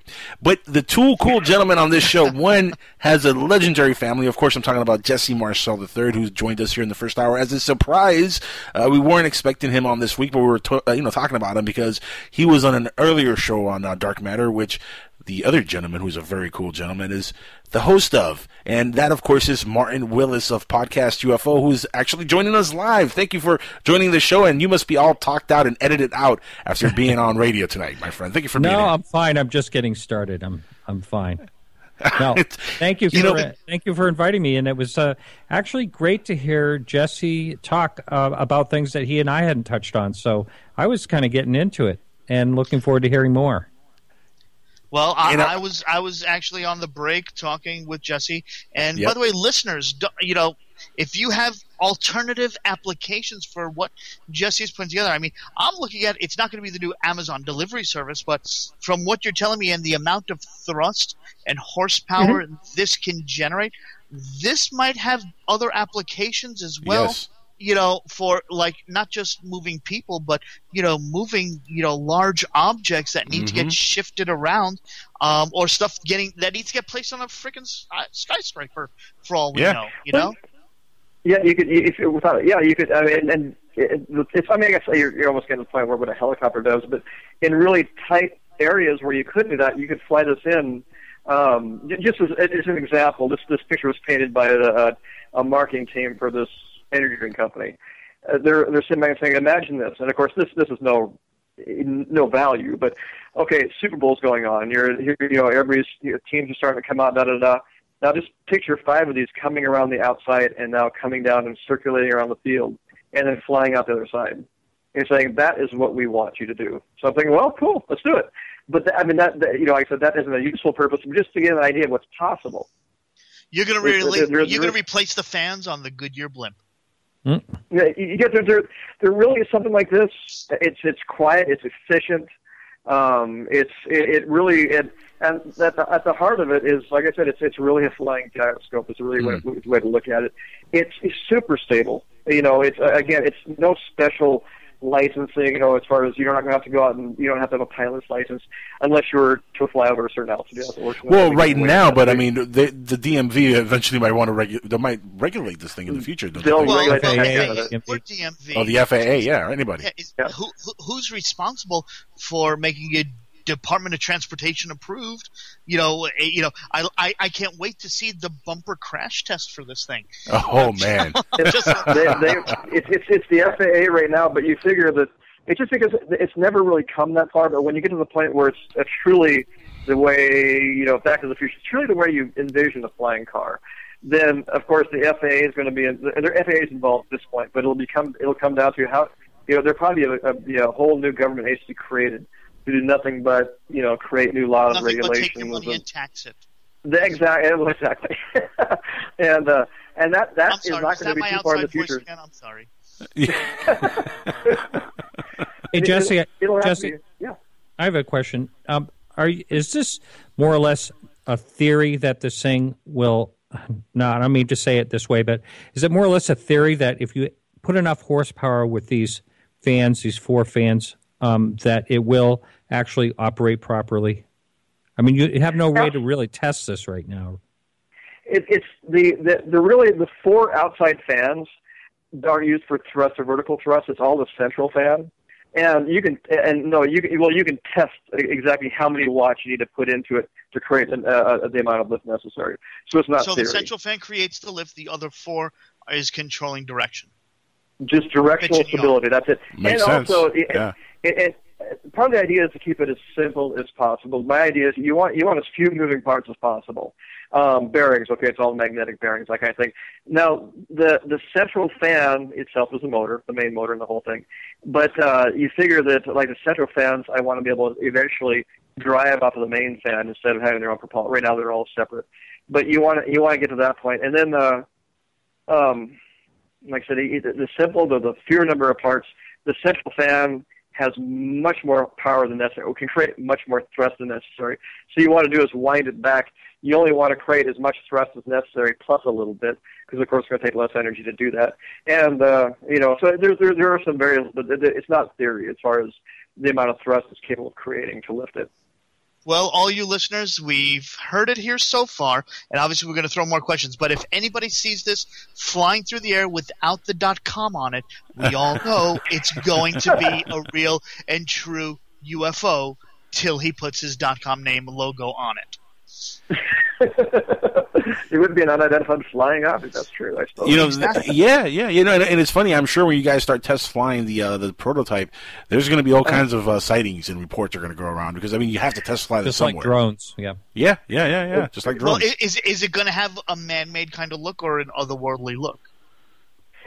Uh, well, it's going to look pretty much just like like, like you, the way it's going to look. You said. well, like the image on the website you showed me, right? Jesse's going to look just it's like that. identical. Th- th- Those are those Okay. are built from the actual files they're used I, I haven't seen So- I haven't seen the website. By the way, give us the I don't website link so I give it on, on the on the air if you if you can. Yeah, this it's it's, it's airbornemotors.com. airbornemotors.com. There you go. I'm going to link it to uh, our Twitter also, so anybody who is following along could uh, check out the uh, the webpage and bookmark it. Also, people. Yeah, That's it- it's- beautiful it's- design. I, I, Yep. I encourage everybody. It, it, a lot of people don't, but you know, I, I'm very easy to get hold of if you want to, if you're interested in it. And on any level, there's a, a contact button on the footer. There's a newsletter Mm-hmm. button. There's, you know, obviously, you know, go if you can go to the radio station, drop a message there, like these guys left emails. Those are all good ways, and it's, it's, you know, this is just a, it's, it's been a fun project. But definitely, if you have any questions, please, please call or drop a message. I, I, I've seen one photo of it. Is there? Does it load up another photo? Uh, is there an overhead so I can see? Yep, there's an overhead. There's yeah, there's. Uh, let me see the the first. There's a couple of them on the on oh, the I see. homepage. Okay, I got it now. I got it now. Oh wow, that's that's actually really interesting. Really cool uh, looking, huh? Yeah, and and I'm assuming that is you know on the back side of it is where you're having your direction. There's an open area. Oh, and oh, that's for the fan. For okay, I see. Right. Huh. Interesting. Now, let me ask you: Is there going to be? Do you have a designated ceiling height? Is the cabin going to be pressurized? Um, no, it, Yeah, could people like honestly, Shaquille O'Neal buy one of these things? Are, are, are, are you, gonna, are you going to put a horn on it so you can honk if there's traffic? Yeah, I, I, I, can't I hear you up there, The horn idea. uh, not, not, the horn idea is an interesting idea. I mean, it's going to have lights, uh, you know, those kind of things, like a, a car would kind of. Um, it, you know, the the, the air wouldn't. It, it could create enough thrust to try, to go through 25,000 feet. You'd never want to do it. It's not pressurized. My idea is actually something that flies 30, 35 feet off the ground. Is not you're not flying way up there. You're flying just over the treetops, just over the power lines, that kind of thing. You're not, you know, you're not way up there. It's actually it's you definitely could, but it's as a matter of you know it does have a rocket propelled chute or designed for a rocket propelled chute in the tail cone of it. So Okay, that's I- one I'm- safety By the way, I'm looking at the image. How do you get in and out of it without stepping on the blades? you don't see it. What it is, there's going to actually be a, a, a, like a netted carbon fiber cover over the top of the fan that you'll be able to step on to get in. And you'll, you'll see the picture. The picture actually doesn't have the lines cut out, but the, the, the, the, the top of it opens like a clamshell almost, where you just climb inside. So you're gonna, Really? and also the figure this, when it's sitting on the ground, the fan is, is only a foot tall, so it's not like you're climbing up and over a bunch of stuff to get to it. uh, uh, uh, folks, uh, you have to check out airbornemotors.com. I am more than impressed and enthusiastic about it. Now, I would just say the Mhm. four fans that you have around the sides, it's a shame you can't turn them sideways and they turn into wheels to drive. Right. That'd be I, yes, somebody actually patented an idea of that exact same that thing. They use four fans and they turn into wheels, which I thought was kind of like somebody I mean, actually it patented that because I've seen that in really. movies. What, what, what, how yeah, I've seen he that in doesn't cartoons. I haven't seen it in real Yeah. life. It, it would be a, it's it's not that it couldn't be done. I don't know if it would be a very efficient way to do something like this. It's basically I've also designed like so you, you plug it in your garage. So it's designed just like a Tesla. You know, plug it in the corner of the garage. Well, there's also going to be an air line in it. So when you plug it in, it's not going to I'm going to get electricity, but an air line that goes into it, and that's going to have uh, a, a, basically a pneumatic system that pushes down four pegs or four posts to lift it off the ground. So you can once you step inside it, you push a button, it'll go up to the, height. It'll be on these four little uh, four like legs, and the legs will actually have like a, a wheel system on the bottom, so you can cruise around on that. But it's, it's just it's not meant to be driven, so to speak. It's meant to it's meant to be in the air. Yeah, who wants to drive you- a you- flying car that is not flying? Yeah, I mean, it, it, it, it, it, it, I mean, it'd be easy enough. You could, I mean, the, the the winglets on the wings, you could integrate wheels inside those, so you could drive, so to speak. And maybe you know that'd be a version that's uh, worth thinking about. I mean, I, I have, but it's it also comes down to the point where really, you know, where it's going to be the the the the the whiz bang power of this whole thing is being off the ground. And there's really no reason to be on the ground uh, more than you have to be. I mean, it's going to be so much smoother and more stable as soon as you know well, as soon as in the air. Jesse, do you envision that there would be a speed limit if, uh, you know, regulated? Say this thing's thirty feet in the air. Um, when you were on my show, we talked about you know maybe corrals that they could travel in, regulated somehow. But uh, the thought of a speed and also is there braking? I mean, it sounds like it could brake with the fans. Yeah, the, the, the, not, uh, like what's different than a quadcopter drone? The quadcopter drones, the four corner fans, I mean, there's probably sometimes they're different. Are static. Where these actually rotate in three directions. They they rotate forward, back, side to side. Um, so yeah, you you basically the the you could kick all the fans, so the, the four corner fans would now be up sitting up and down, but traveling. So all the thrusts are going forward, which would stop you. You can also drop the tail of it via the quarter, the, drop the back of it via thrust, and then and and then uh, the main fan would act like a, a very strong you know brake, I guess, in a way. Hmm. Mm-hmm. So all, all those are completely within the realm of what this could do. And as far as the speed limit, you know, especially when it comes down to the point where there are corridors created where you can fly in and out of somewhere to go to work or whatever have you, I, I can't imagine there's going to be some meaningful speed limit. You know, just just uh, purely for safe. Not to mention as a as this technology is more and more accepted and there's you know more and more things flying around, it's going to get more difficult. You know, of course, if if you're flying within 50 feet of another one of them, you know, like closing in on something at 100 miles an hour, 50 feet away is be incredibly dangerous. But if this is, you know, if you're traveling, Well, here- here's the thing: is there a way to put some kind of uh, of a GPS on these things where if they detect another uh, one of these things uh, 50 feet away from it, it'll Yeah, signal you immediately to a- move away? Yeah, airplanes it's already in a it. collision Oh, Already, it's already, already part of it. Oh, okay, good, good, good. Because I mean, You that right also- there is and shipping. the, the part of the reason why also the GPS is. Oh, good. I'm sorry. No, I was just saying you could also move to a different level too. I mean, you don't have to fly at 30 feet. You could fly at different levels. Different cars could fly at different levels. Right, right, right. And, and you can at right angles, you know, 20 feet apart, up and down, and it would. And and, and part of it's where that technology makes it safe is uh, like back to the GPS.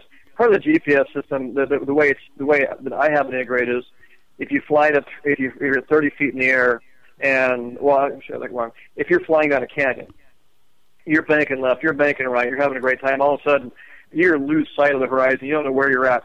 You drop all the drop all of the uh, controls, and it'll go into a hover, and GPS will keep it over a certain point. So if you're in a wind, it doesn't. If you go into a hover and you're blown sideways into a tree, that's not a very good thing. But this would actually stabilize the GPS itself would help to stabilize it on a hover over a given point.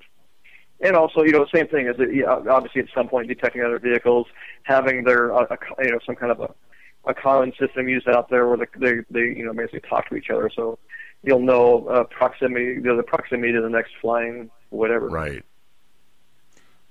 Uh, and Jesse, is, I mean, none, none of we're talking about is complicated. It's actually, I mean, this is this is just this is pretty simple stuff. I mean, they, they Yeah, this is stuff we have now. cars. Yeah, this is stuff we have exactly. It's now in not- cars. Yeah, yeah. It's, it's it's the application of existing technology is all. I mean, ad- adapting some of the stuff now, like the the car that, that parks itself, for example. I mean, the Right. technology Yeah, that could be adapted to this. I mean, Mhm. there's a lot of stuff that is adaptable now. So we really are not that far off. I mean, I don't even think we're a decade away from having something like this uh, manufactured and actually uh, flown. I mean, there's been test flights before of of cars that fly. I mean, it, it's happened already, but uh, it hasn't just gotten into a you know a production line like uh, or a, really a, a, something that looks practical. Because the ones that I've seen Right. just do not look practical at all. This looks very very practical. It fits in your garage. I mean, this looks really really good compared to the stuff I've seen in before. So Yeah, yeah, and that's that, that was the, one of the biggest premises about the whole thing is it Right. has to be it has to be usable. It doesn't it doesn't help if you have to use the airports, you know, Right, that kind of exactly. thing. It, it has to be it has to be simple, safe, you know, all those kind of things, and, and practical above all. And that's Mm-hmm. and that's exactly what the whole design encompasses. It, it like I said again, it's just applying old principles in a different way. So uh, Jesse, have you thought about a price tag yet? you know, the Six first figures, ones right? will be the, the the first ones are going to be in the six figures. yeah, there's going to be a lot to them. But it's the same thing as, as anything else. As you, as, the more refined they become, the more of a, more of a of a you know not a hand built one by one thing. As they're Right. mass produced, they won't be any more expensive than a regular car. I mean, none of the parts in the facility car are in very mind that expensive you're at all. reuse? Do you have a What's facility that? Do you have a facility in mind you're going to reuse? Or you're going to build a facility from scratch for Uh, I have a these facility. I have a facility that I've been working with the engineers that are going to make the, the that are actually going to cast the parts. They're going to make the parts for the you know, the body and all that kind of thing, and the rotors and all the rest of it. Um, the rest of it's just odds and ends. I mean, all the individual pieces. I I can, I you know, I, it's it's as simple as just you know using the right filaments to use a 3D printer to create them. Well, here, here's another question for you, Jesse. Once you have the prototype uh, built, and you you're obviously going to look at this uh, to sell it and make a profit, or are you looking to uh, maybe have another bigger company come in, like a GM or a Ford or something like that, and have them get involved to mass produce these things? I, you know, either way would be fine. I, it, it's just as long as I can. I want to be part of developing the technology Right. and, and creating the newer version, the newer, better, you know, whatever whiz bang part of it will be. That, I want to be part of that. The ownership of it, it, it none of it's, you know, I'm not. It's it, not that important. If if somebody came in and wanted to buy it out, that that would be fine. It's not really. I I don't say I haven't really looked at it that way. Well, the reason I asked also, look, if it's going to be six figures, let's say you sell this thing for six hundred thousand, four hundred thousand, whatever, you know, may, Right, maybe right. a million, maybe more. You never know what top bidder might give you for the, you know, a flying car. Say you get that kind of money, I mean, that would speed up production on the next one, and then you could sell the next one, and literally you could really start from the ground up just by that first prototype. Absolutely. Yeah, it would be easy. I mean, my fun comes in the design of it. It's not it's Right. not the rest of it. So that that's exactly it. It would. It's it, it's basically being able to live a childhood dream. You know, it's like it, being able to do what I want. Uh, that I my my my deepest love is for. You know, that would be great. And that- and this would be that would give a means to be able to make the whole thing happen. So, yeah, absolutely. You know, so sadly, we, we're not going to have the flying car this year, like in Back to the Future. But we- we're a decade away uh, from having a prototype built that actually looks practical and works. Well, that should it, it, it- a decade away would be they'd be I think all over the place. I mean, I if if I was to have the the right backers to say, hey, I love this thing, let's get together and just make this happen. We can have a prototype this year. Yeah, yeah, it's I mean, that would it'd be, it'd be like we'd have to focus on it. By by the end of the year, we'd have something that was that somebody could sit in and and it might still be tethered to that point. Just certain FAA regulations and getting the thing you know, all, all set up. But you'd have something that actually would do what we're talking about doing. I mean, what kind of mon- what kind of monetary uh, would it take? What kind of monetary amount would it take to get it built in one year from now? Um, I would hate to quote a price. It, I mean, it's I'll not quote like one. I'm going to say half a million. That's a good number. if if if if, if I could, uh, okay, let's say it's half a million dollars. If if if if those kind of if those funds could be raised, oh, obviously that's, I mean, that's a lot of money to me personally, but Right. it's not in, in the realm of what we're talking about. It's not a lot of money. Um, I, I I could ramp up and I could dedicate an engineering team to making it happen, which is like I said, that's not a that's that's not as much as it seems like it would be because, like I said, all the files are done to create the parts. So it'd be just a matter of, yeah, I mean, if, I had 500, yeah, by Christmas we'd have we'd have something. that somebody could sit in and, and, and go crazy with. I'm telling you, if the guy directing a Batman or yeah, Batman, Superman movie or whatever uh, documentary could get half a million dollars, Jesse, y- you should have no problems because you know how many people, and not only in this country but worldwide, are jonesing for a flying car. Are you kidding me? This is not only your dream. You have to understand, you're living the dream that me and millions and millions of others have had. So yeah, I, you know, I, I, hate to sound like a pessimist. I, I just don't know. It's like it- it's it's uncharted territory for me. I mean, what you're saying, I thought of. I think yeah, it makes sense. I mean, this. I, I, I people are amazed by this thing and just and love it, and it's like so. I can't imagine. You know, I'm not. I'm not just creating some new garage door opener, some smart garage Right. door opener or something like that. But those people do that, and they they they raise a million bucks on these programs, and it's it's mind boggling. so I'm Yeah, you- you- I think, you well, need a- they can do it. We should do it. Yeah, you know, you, you, what you need is really a, a, a person with a big fat wallet, like a Donald Trump type or Well, a Mark not Cuban type. necessarily so, because they're going to want too big of a piece of the pie. Splitting it up across multiple people who could each not just lend money, but lend other skill sets that might not be in your bag of tricks might be your better option. Hmm, That, good point. That's, Yeah, that's- that's my view. That's absolutely possible. And Yeah. I, I, I'm, I'm, I'm really open. It's, I'm not. This isn't like. I know some people are. Like, this is my baby. Everybody stay away from it. It's like no. You know, if somebody out there thinks, you know, this is a passion of mine, and I, I'm looking at this thing, and I want to come along and, and do what I can. Great. Well, get hold of it. You know, I'm not. It's not. It's, it's not. You know, it's like, yeah, let's just make this happen. Um, I got, I got, I got a lot of the footwork done, and I got some very, very big people interested in it. But I, I can't. I don't want to sit here for, for six months for some for one opportunity to come down the road. I want to. I actually I don't want to let any grass grow. So that's the reason I'm uh, right now. It's a position of hey, you know, there's got to be some some some other people. that, You know, we're not talking about tens of millions of dollars. That say Right, this. right. I'm willing. I'm willing to go into this thing and make this thing happen.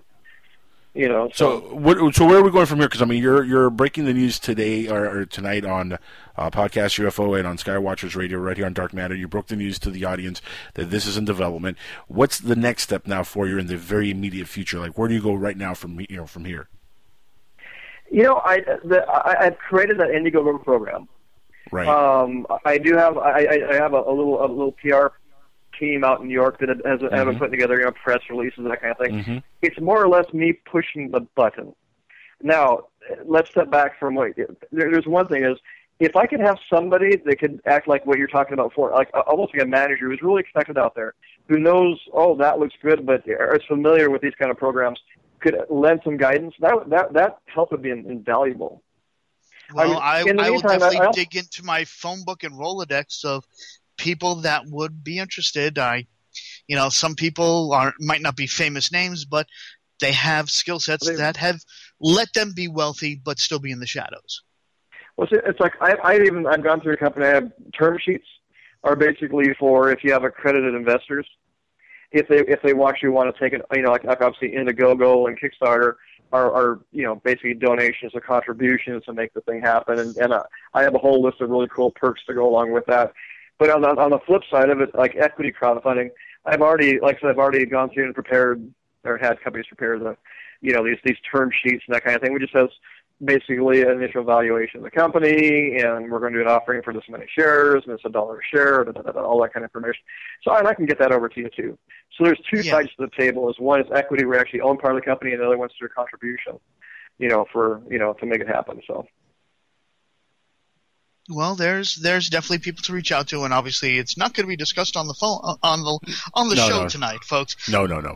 folks, we are not going to give the public the secret sauce of how this is going to actually come to be. No, no. but you'll have to buy the documentary. That's going to cost fifty thousand dollars. Yes, you could yes, actually yes, yes, start yes. buying the DVD now for for the documentary of how this all came to be. And by the way, if you want to send your money now, send it to info at skywatchersradio.com. I'll tell you exactly how to donate that money. It's in the mail. well, and one one of the perks just going out there was actually it's- I, I'm, I'm a published author as well, is to actually create uh, a, a, basically a picture book of how this came together from step one Mm. all the way to the point where it's flying, and uh, I think it's kind of cool. But that's that's one of the things. That, uh, You actually, together. honestly, Still- you should put together a documentary. Uh, to, of the Process. Actually, uh, I, I- actually, I would like to throw out the idea. I'd love to be Jesse- involved in that. Jesse, you've been interviewed by so many different shows on the History Channel and TLC. Um, Yeah, all I'm those kind of things. I'm I- I'm wondering if this might not be a bad. Is this a good idea to create a show Oh. of how it's going to come to be and pass, and that generates the funding for you. Well, there is. I And mean, it's, interest. it's funny I said. I, I'm actually right now in negotiations on a, on a television program. Right, right now, it's actually looking great. It has nothing. It's par- a, a show on paranormal stuff, but I mean, there is a possibility of doing some kind of like a, a reality show that's funded through the, you know, obviously the advertising that comes through those stations, and the this distribution, whatever. So I mean, Right, those right. are all. Yeah, I, I, I don't see it- this it- getting on Shark Tank anytime soon. So No, I, I, I, don't- I this, this is actually, I mean, not the Shark Tank. I mean, that's an interesting show. It's interesting ideas. I, that's not really the kind of place where something this belongs. No. No, no, no, History no, no. Channel, uh, History Channel, Sci-Fi. Uh, I mean, well, not even Sci-Fi so much, but History Channel. I, think would definitely I Jones think on it's this. a History Channel or a TLC Yeah. show. The same way you have the car builders. Right. Imagine Uh-huh. combining the you know the instead of a car builder or an airplane builder, it's Mhm. the combo show. Right. Yeah, yeah. I mean, it would be. Uh, it's, the, the place that's producing the carbon fiber. They're, they're all. They're all. Everywhere right here in the United States. It, it'd be very easy to bring a crew up and, and do this and do that and, and and just go through the thing from square one to the end. It, it really wouldn't. I mean, as far as a production goes, it wouldn't be that difficult. I mean, we could stretch this into you know maybe two or three or maybe even four seasons, and you know Yeah. season one, you know season one and two and a half is the sports car model. Right. Then then season two through five is the evolution of the Yes, redesign for the multi-passenger. Uh-huh. And, and and then you know the season five is the premiere of the ambulance emergency rescue No. mission. There you go. That's a good idea. Yeah, that's Well, probably going to be neat. These are all these are all interesting. I mean, I, I you know at one time there was I was communication about a reality show about people that are innovators.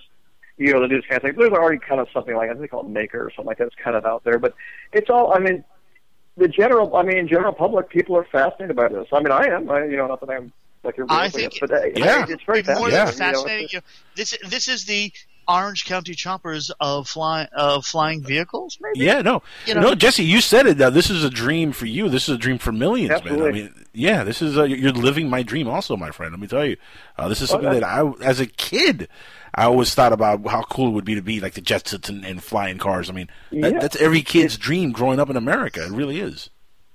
I, I, it seems. I mean, it is. It's uh, my. I have a nine and eleven year old, a couple nine and eleven year old kids, and they're like, funny. There, someone brought up something like that. They, they do. They're, they're actually they're they do really well in school, and I brag about them a little bit. But they uh they were talking about, well, yeah, our dad's building a flying car. What do you expect? You know what's great though when they're adults and when they when they have kids, this technology is going to be out there and it's going to be you know widely used and it'll be you know to them it'll be like commonplace uh, to see flying cars, uh, which that's I, I hope to live that to to see that myself and and you know the generations ahead are going to have a, a beautiful world to inherit if we don't blow ourselves out of, into the smithereens. You know what I mean? If we don't blow ourselves Well, out. of didn't they just recently adjust the clock closer to midnight anyway? Oh Jesus! Yeah, they one minute or three minutes of midnighters. There's all that. But you, you know Like- what I like found said, really, mean, really interesting, by the way, for everybody that's in this realm? Do you realize that this month they are actually adding in another half second into the calendar and the atomic clock because of the way the Earth is actually slowing in rotation? Mhm. It is it's slowing. The, the, the, there's the mechanics of the core are changing. It's it, it's fascinating. It's uh, you know I think it's a, it's a, it's what destroyed Mars. I think. But anyway, I, I think um, Al Gore's going to blame that on global warming too. oh, Yes, you gotta figure and he'll win he'll win another Oscar for it. By the way. of course, flying in a private jet to talk about it. Anyway, and he um, needs another two million dollar speaking engagement for five minutes. exactly. Well, we all think about it the same way, I think. Um, but yeah, it's it, it is. There's uh, like I mean, ge- technology is increasing at a geometric pace. It is. Yeah. So uh, you know, like I said, ten years now would be like a hundred years before now. You know, Yeah, so yeah. it's it's really easy to see that uh, you know we're coming an amazing time. I mean, I love the 3D printing technology of you know you have a your heart, you have a bad, your heart has a problem. That's okay. You have a 3D printed one in a, in a fridge somewhere. You know, it's, just- amazing what they're doing with skin grafts, Jesse. Have you seen this thing where you know burn victims are going to have skin 3D printed on their you know their, their burn marks? I mean, this is amazing what they're doing with this technology. Yeah, it's, it's it's it's limitless, and there there uh, this one uh, there's uh, you know kind of speculation, future futurist think tanks that if Uh-huh. you can somehow make it for the next twenty years, like get hit by a bus or drop out of an airplane, that really lifespan is there isn't going to be a meaningful number to it. Yeah. Um, that our that medical technology will that where age won't mean anything. Uh, someone came up with the idea that your cells can't you know can't split more than uh, however many times it would limit your age to 180 years old or something like that. But again, that's theory too, and there's like for every theory, there's a way to get around that theory. But but uh, kind of a going consensus is if you can make it for 20 years, you know, without something ridiculous happening, then the, you're not going to die from natural causes because simply there won't be a natural cause that will get you. It'll be the technology will be so far, far enough ahead of it. I'll be in my So- late 50s in uh, 20 years. So Got a I'm good. question. What, what was that? Was what was that movie with Justin Timberlake where nobody aged and you're buying time? I don't watch as movies with Justin? Timberlake. Sorry. Hey. that was interesting. Yeah, that- it was. Yeah, that was. Then and they have like they have a clock in their arm or whatever. You could see the Yeah, yeah, numbers. yeah, yeah, yeah, yeah, Yeah. yeah. That's that time was seekers or time something. That, that was that was an interesting idea where you yeah you you have a certain amount of time and you can buy or the wealthy have a clock in a in a big uh, in the thousands. vault, a vase or, or vault. Yeah, it, it, you know, it, the question is, is do you think the singularity is going to happen where mind and machine meld and we, you know, dump our soul, our knowledge, and everything into a hard drive, and we're just going to free float on the net after that? Well, it's, it's it's interesting. It's, you get so far Yeah. out there in that kind of idea, but you think about okay, well, you know, our thoughts, our patterns, our memories Mm-hmm. are all nothing but you know chemicals and synapses and you know these kind of things. And it's like Mm-hmm. you know, it's it's so far out there today, but you know, maybe in the future, the idea of of of your consciousness can be boiled down to a series of you know zeros and ones. I don't know. Yeah. well, well, you you joke about that, but I just read an article the other day that a scientist, I believe in France or Sweden, has been able to encode 500 petaflops, which is, um, you know, a you know a terabyte is uh, one one hundredth of a petaflop Right. onto Okay, a s- that's- on. You ready for this? Onto a strand of DNA. Wow. Interesting. Now that's 500 petaflops in So one what does that strand mean of exactly? DNA. Yeah, in layman's terms, like me, what, what does that mean? Now, wh- what Um, can you do with that? That means it's going to organic hard drives um, Hmm. with vast amount of space and literally, obviously, lightning speed, like firing neurons and thinking, quantum computing. But what I found interesting to that is, is if that's how much you could download onto a single strand of DNA, God only knows, literally, excuse the term, God only knows what's already encoded in our DNA. Right. Oh yeah, uh, yeah, un- unbelievable amounts of information. Um, and it's fascinating, and we're we're still just on the cusp of figure- of getting even being able to ask the right questions on how to figure this kind of thing out. But you're right. There's I, I've read a little bit of that in, in that information, but there's uh, I was talking to a scientist just the other night talking about uh, again quantum computing about being able to use the idea of slowing down light to be able actually to, to create a, a configuration for memory and that kind of thing. But yeah, it's it's you know to get to the point where yeah, I mean the, the idea of memories or space is going to be gone. I mean, it's right now in our generation, but in, a couple of generations from now, you, you get a computer. It's not going to have to mention how big the hard drive is because it's going Right. to be meaningless. Limitless, yeah. Yeah, my space. problem is, is I think I, I, I'm worried about all the Wi-Fi signals going that way, and all the transmissions that we have in general, not just going across the world, but going out into space. Someone's going to Yeah, but re- it. no, but remember, Alan, as we're going more and more digital, we're actually losing a lot of our transmissions that are going into space. In fact, I read an article about this recently, where uh, you know, back in the fifties and sixties and seventies, when we were sending a lot of signals into space, yeah, a lot of aliens out there might be listening to those signals, but in the next hundred years, they're gonna there's gonna be no more signals hitting their way because we're going all digital, baby. Digital means no signals uh, really broadcast that far into space as before. So I That's mean, why it's- I- There's a lot more directed, yeah. I've argued against uh, SETI you know, looking for radio waves out there. Just you know, I mean, it's better than not doing anything, of course. But Right. um, you know, advanced technologies. Um, you know what you just said. Um, Looking they're is not one thing, using- telling everybody where we are is another. Right. That's two different things. Uh, I, I, Someone I else don't has a whi- I don't remember Yeah. who- which scientist said it, but Stephen when Hawking. we actually do get visited by aliens, it's going to be like Columbus meeting the aliens. That that's uh. Seth Seth Shostak, I think. Seth, so- okay, yeah. It- it well, something happened. Hold on, something happened to your audio there, uh, uh, Martin. Oh, There it is. Did- Can you hear me? hit- Did Yeah, someone hit speakerphone almost. by any chance? I don't know what happened there, but uh, it looked me. like I think the New World Order was taking over there for a second. Ooh, did I, What- did I what I- break I- something? The Imperial March was playing for a second there on my head. what I, what I worry about is, I mean, yeah, I, I think, and there's some big, some scientists that, you know, one thing is that that, uh, cyber, you know, that this uh, cyberkinetic, you know, the idea of of robotics could really, you know, hurt us as a as, a- as a humanity just because you know what's what be capable. The idea, you know, but the one thing that I worry about is this technology is all fantastic, but now to make a quarter panel for that truck you drive in takes a computer program, and you Right. don't need those people in the factory. And you're going to get to the point where technology eradicates so much of the population that wh- what do we do? I mean, where do where do we go? Where I mean, where if if we if if you get to the world where and it's almost science fiction, you have a, a few very large organizations that control the technology or have the mm-hmm. technology. You, you just don't need the human power. You don't need the brain power anymore. Yeah, Where- I should where have told you I'll be back, and I am. Yeah. You know, he, he jokes, but we're not we're not that far off from a Skynet actually uh, going online and and uh, going, you know, artificial intelligence. We're not that far off away from something like that. I don't think. No, not I'm not sorry, far, I'm not not far at all. I, I think we have theories out- self-aware computers. I Hold on, one at a time, guys. Go ahead. Sorry, I, I honestly believe that we do have self-aware computers right now. Just the public is not aware of it. Very Mm. possible. I- Martin, I, I I really, really, really honestly believe it. It, it. it has to be at this point because the way technology has progressed, and you know, with, there are more chip makers than Intel and AMD out there.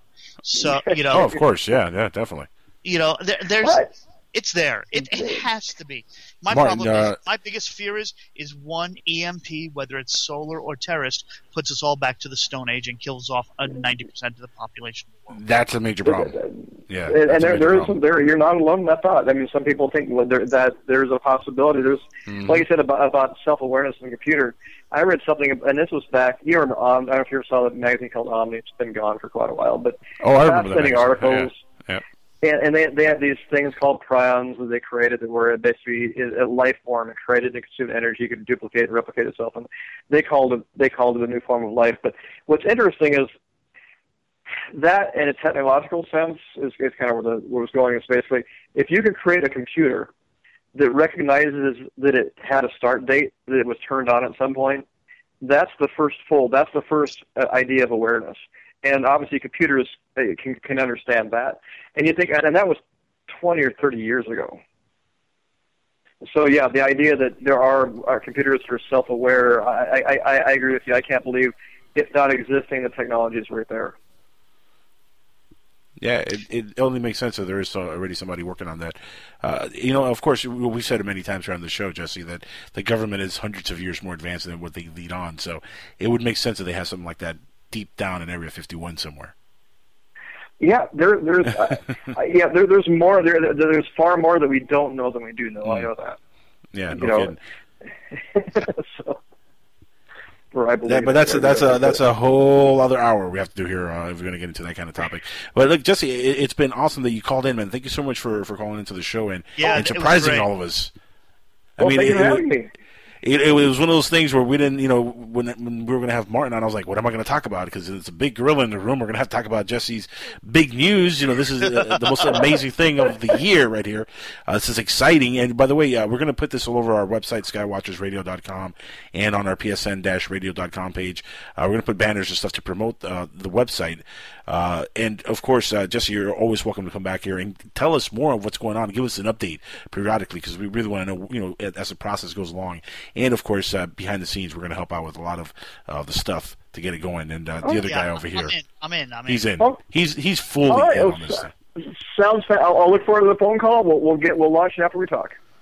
You're the man, Jesse. Yes. And, All and right. ju- Well, you got. you know, Okay. go ahead. Sorry. Oh no, I'm, I'm ready. No, go ahead, please.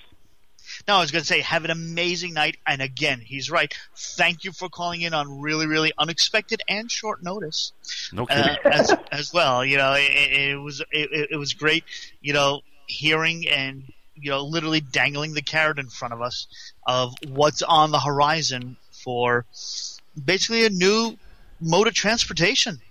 Yeah. That's. I, I think that's exactly what it is. So, all right. Well, thanks, guys. You guys have Now, a here- wonderful evening.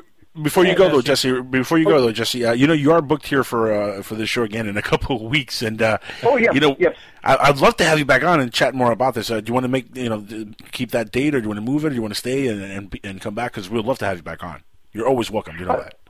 Why, why don't you keep that date? If you want me on any other dates, just get hold of me. I'm I'm pretty much always available. Oh, awesome, awesome. We'll we'll, we'll have him on. Okay. You never turn down Jesse Marcel. Are you kidding me? Thanks, everybody. You're awesome. Take care. Good night. Have Jesse. a great night. You should think about. That is awesome. And, and uh, Martin, you know, thank you also for joining us, man. I didn't know if you were going to join in. I, I know that you know uh, you had him on, and it was a great show, man. I was listening all the way home, and it was just a fantastic uh, show you did with him. Uh, but this is amazing, isn't it? This is like really, really exciting news that he's coming out with. Oh, I, I think it's. I think it really is, and I, I can't wait. You know, to see something like this actually, you know, come into service and actually be able to go to a parking lot, pick one out in any color. it's really Right. nice. Yeah, and the design is beautiful. I mean, it, it, is something that looks really practical, and I can't wait to see the prototype in the next decade. Uh, sadly, it's going to take a decade, but you know what, guys, if you're listening in and you want to speed up the process, hey, donate. Well, you know, one thing I told him when he was on my show that it seems to me that Elon Musk may be a person you never know. I mean, Mm-hmm. he has already the electric capabilities there with Tesla, and Uh-huh, uh, uh-huh. and he's forward thinking. Uh, you know, someone like him at least, but he would have the uh, he he would have the wherewithal to get this thing in production actually quicker than just about anyone. That's true. I believe that. Yeah, I, I'm, there, there's enough people who are aware of who he is and what he's Mhm. cap- you know, what he's done, and eh, you know, it's the publicity that can be garnered for this project is phenomenal. It is. Yep. Absolutely. Although, I, although I am, I got to admit, I don't know if I want to see an energy drink branded on the side of the vehicle. Um, you know, you know, eh, yeah, I'm just not there with you know. I'm- See, I'm that's why that, that's why bringing in I think a, a major company that could slap a logo, but not something goofy like Gatorade on the side of this thing, uh, but like a nice logo that you know that would fit uh, on the vehicle. That would be cool, and that would be a, a, a sponsor, I guess, so to speak. I mean, like I, a I Ford can crack the like joke. that. Obviously, Red Bull gives you wings, and you know It is. that- It is Red Yes. Bull. Is Red it Bull really? is the one. Uh, Are you well, kidding? Of course. No, Yeah. Who else really? would it be? Yeah, they're seriously. into uh, you know helicopters and You know, um, you you know have the monster coming out. Of the, snowboarding, all that. Yeah. Well, remember, Red Bull also sponsored the guy who uh, I forget his name, who uh, jumped from like space, basically. That's and right. parachuted- Okay, yeah. What's his name? So yeah, they're into all this kind of stuff. So uh, that does not shock me if they would be involved in in I mean, like I'm this. I'd rather I'm speculating, but I, I'll bet you fifty bucks. I don't got fifty bucks to burn like that, man. I'm broke. All right, all right. Loan me fifty dollars. I, I, I'd say SpaceX, Virgin Galactic. You know, um, you know, have I don't know. Th- there's too many options once I come into the game because I'm just like you know, um, with some of the sci-fi people that uh, that I'm friendly with. I mean, I'm not going to drop names or anything, but you know, we could actually say the next generation in aviation. Mhm. Obviously, you get the joke there. Yes. You know, when when I say the sci-fi people, that's the that's some of the realm. You know, so it, somebody it- somewhere out there, there's somebody listening in right now, and he's like, "I get that reference." or better yet, we're going to call it the aluminum falcon.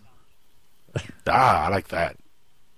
The the aluminium falcon for British people. I like that. The first one should be called the the first one should be called the Enterprise, though. Um, the venturing enterprise. I don't know if we could get away with just straight up the enterprise. Oh, that's well. Really, Actually, you know, name. you know the fun fact. Has everybody here seen Galaxy Quest? Of course, I have. I don't know No. Okay, Really? You know, they- Oh, they- highly recommend it. uh, great, great movie. Yeah. Um, the ship is at, actually called, um, you know, they have the initials before the numbers. The initials are NTE on the big ship in the movie, which actually stands for not the Enterprise. ah, there you go.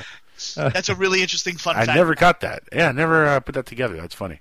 That's I really hear good. there's a sequel in the works too because they're about to hit their uh, 15 year anniversary. Really? Well, they'll probably do it for the 20th anniversary. That's- Probably. That's, the thing now. Yeah, the, all the big ones uh, they're doing like 20 or 30th anniversary. 15th is not really as important as 20, but I highly recommend the movie. Martin, Yeah, I, it- I, it- it's a must watch. Netflix it if you get if you got to uh, pirate it if you have to. Uh, you, know, you can't go to Blockbuster anymore, so you know there's no Blockbuster video. But if you have a mom and pop's video store somewhere, Blockbuster is out of business. But uh, Best Buy, go buy it. You know, get your hands on it. It's a great, great movie, especially if you're if you're Trekkie.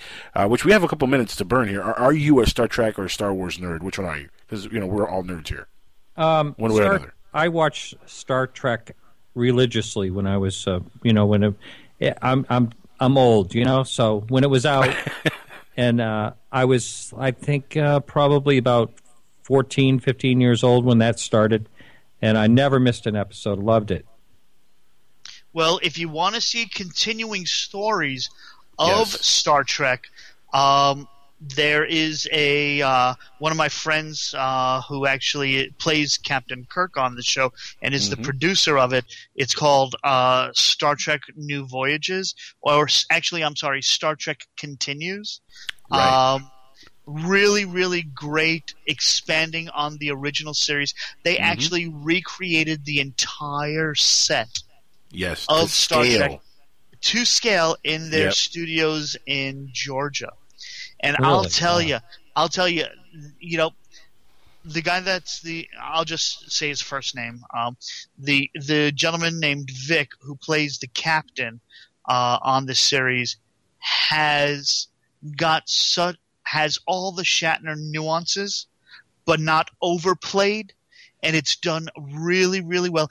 They they actually film in the same uh, frame speed fr- speed of frame, as well as the same color lenses and uh, schemes.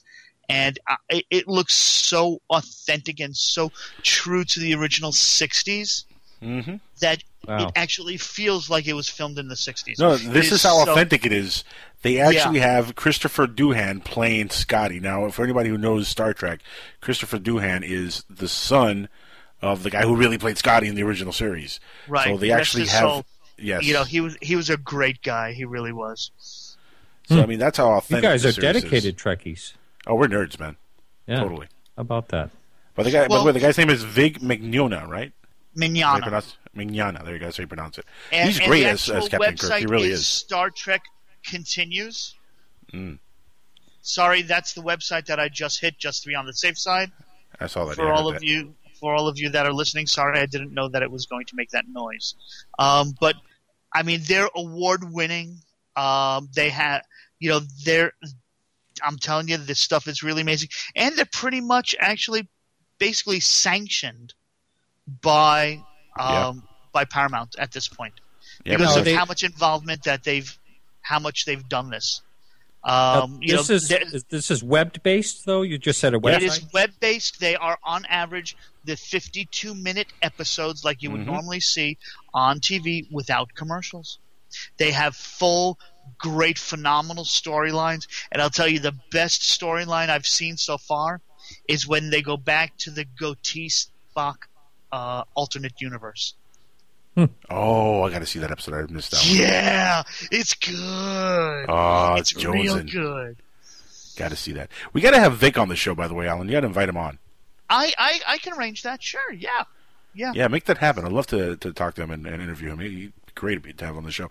And, and, and I know he's a huge Trekkie, but he's also probably a ufology fan, considering he's a, he, one goes with the other. he- he's a Trekkie, but he's also a diehard Star Wars fan. He crosses both bridges on that.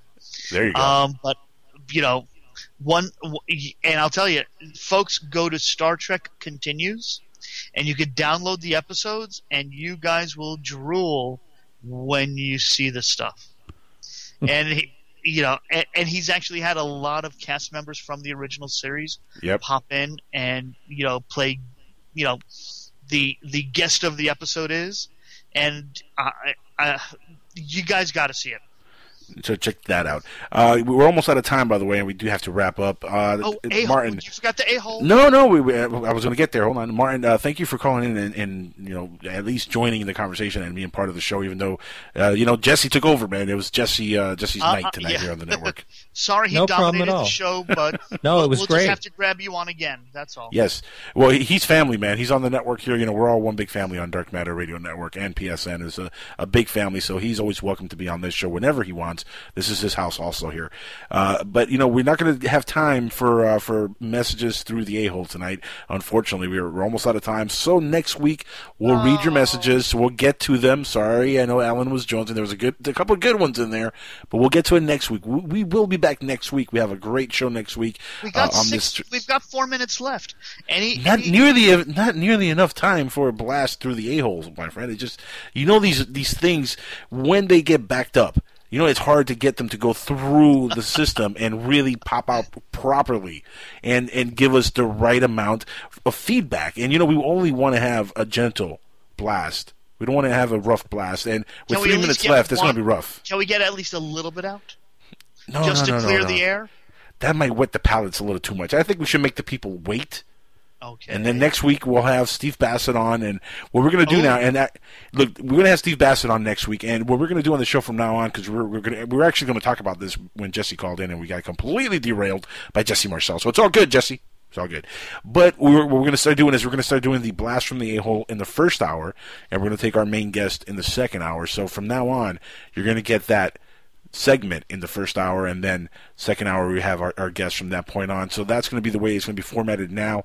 And of course, you know, in July when uh, the big guy comes back, you know, we'll be able to uh, not have fart sounds as he's about to go on air because I don't think he'll enjoy that. To be honest, I don't think. I don't Yeah, we think Art understand would like that.